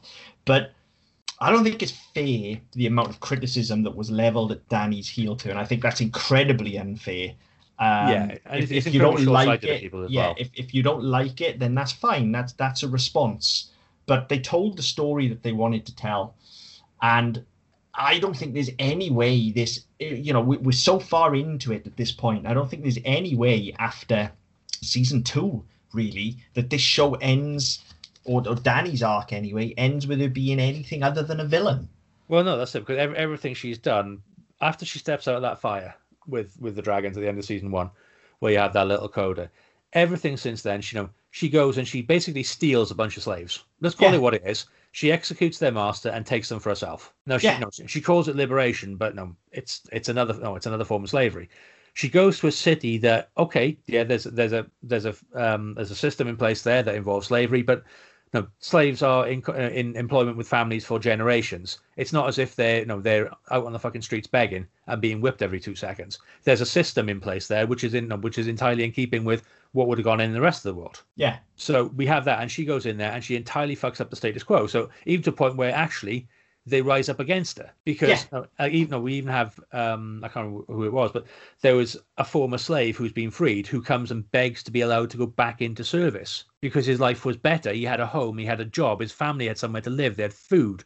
Now all of a sudden, that no, the, the the master's being persecuted, um, or prosecuted, or however you want to look at it, and now all of a sudden these slaves who were being kept and actually had lives are now begging on the streets because they haven't got anywhere to go. So Yeah. again, she went in and fucked up a set, fucked up a system for the quote unquote greater good because it suited her, not because it suited, not because of what people needed. yeah. She she's a villain. yeah. Simple. That's, a that's villain. it. I I think that no, from that point on, we've always had that, and and her response to it, whenever she is challenged, her response is always cake or death. Yeah. It's I will fucking kill you unless you come around to my way of thinking. If you come around to my way of thinking, or at least you say you do, everything will be fucking rosy, and I'll leave you alone.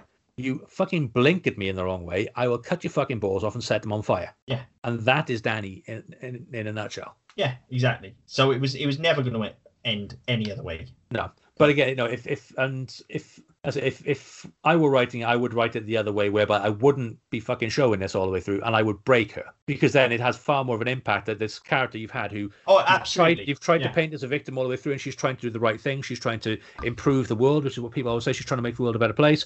We have all of that, and then it just goes. She lo- no, she loses her best friend. Then she loses her other best friend. Then she loses a child. She's got fuck all left to lose. Yeah, And exactly. then she goes fucking postal. Exactly. That is a far better way to write this character from start to finish. Well, yeah, it's tragic at that point. It's Yeah. much better, but that's not what we get. No, it, it's it's not, and I think I think you're right. I think the fact that people didn't see it coming is surprising. I think the fact that people then went on a, oh, on a massive campaign to get the season rewritten and remade is just fucking ludicrous.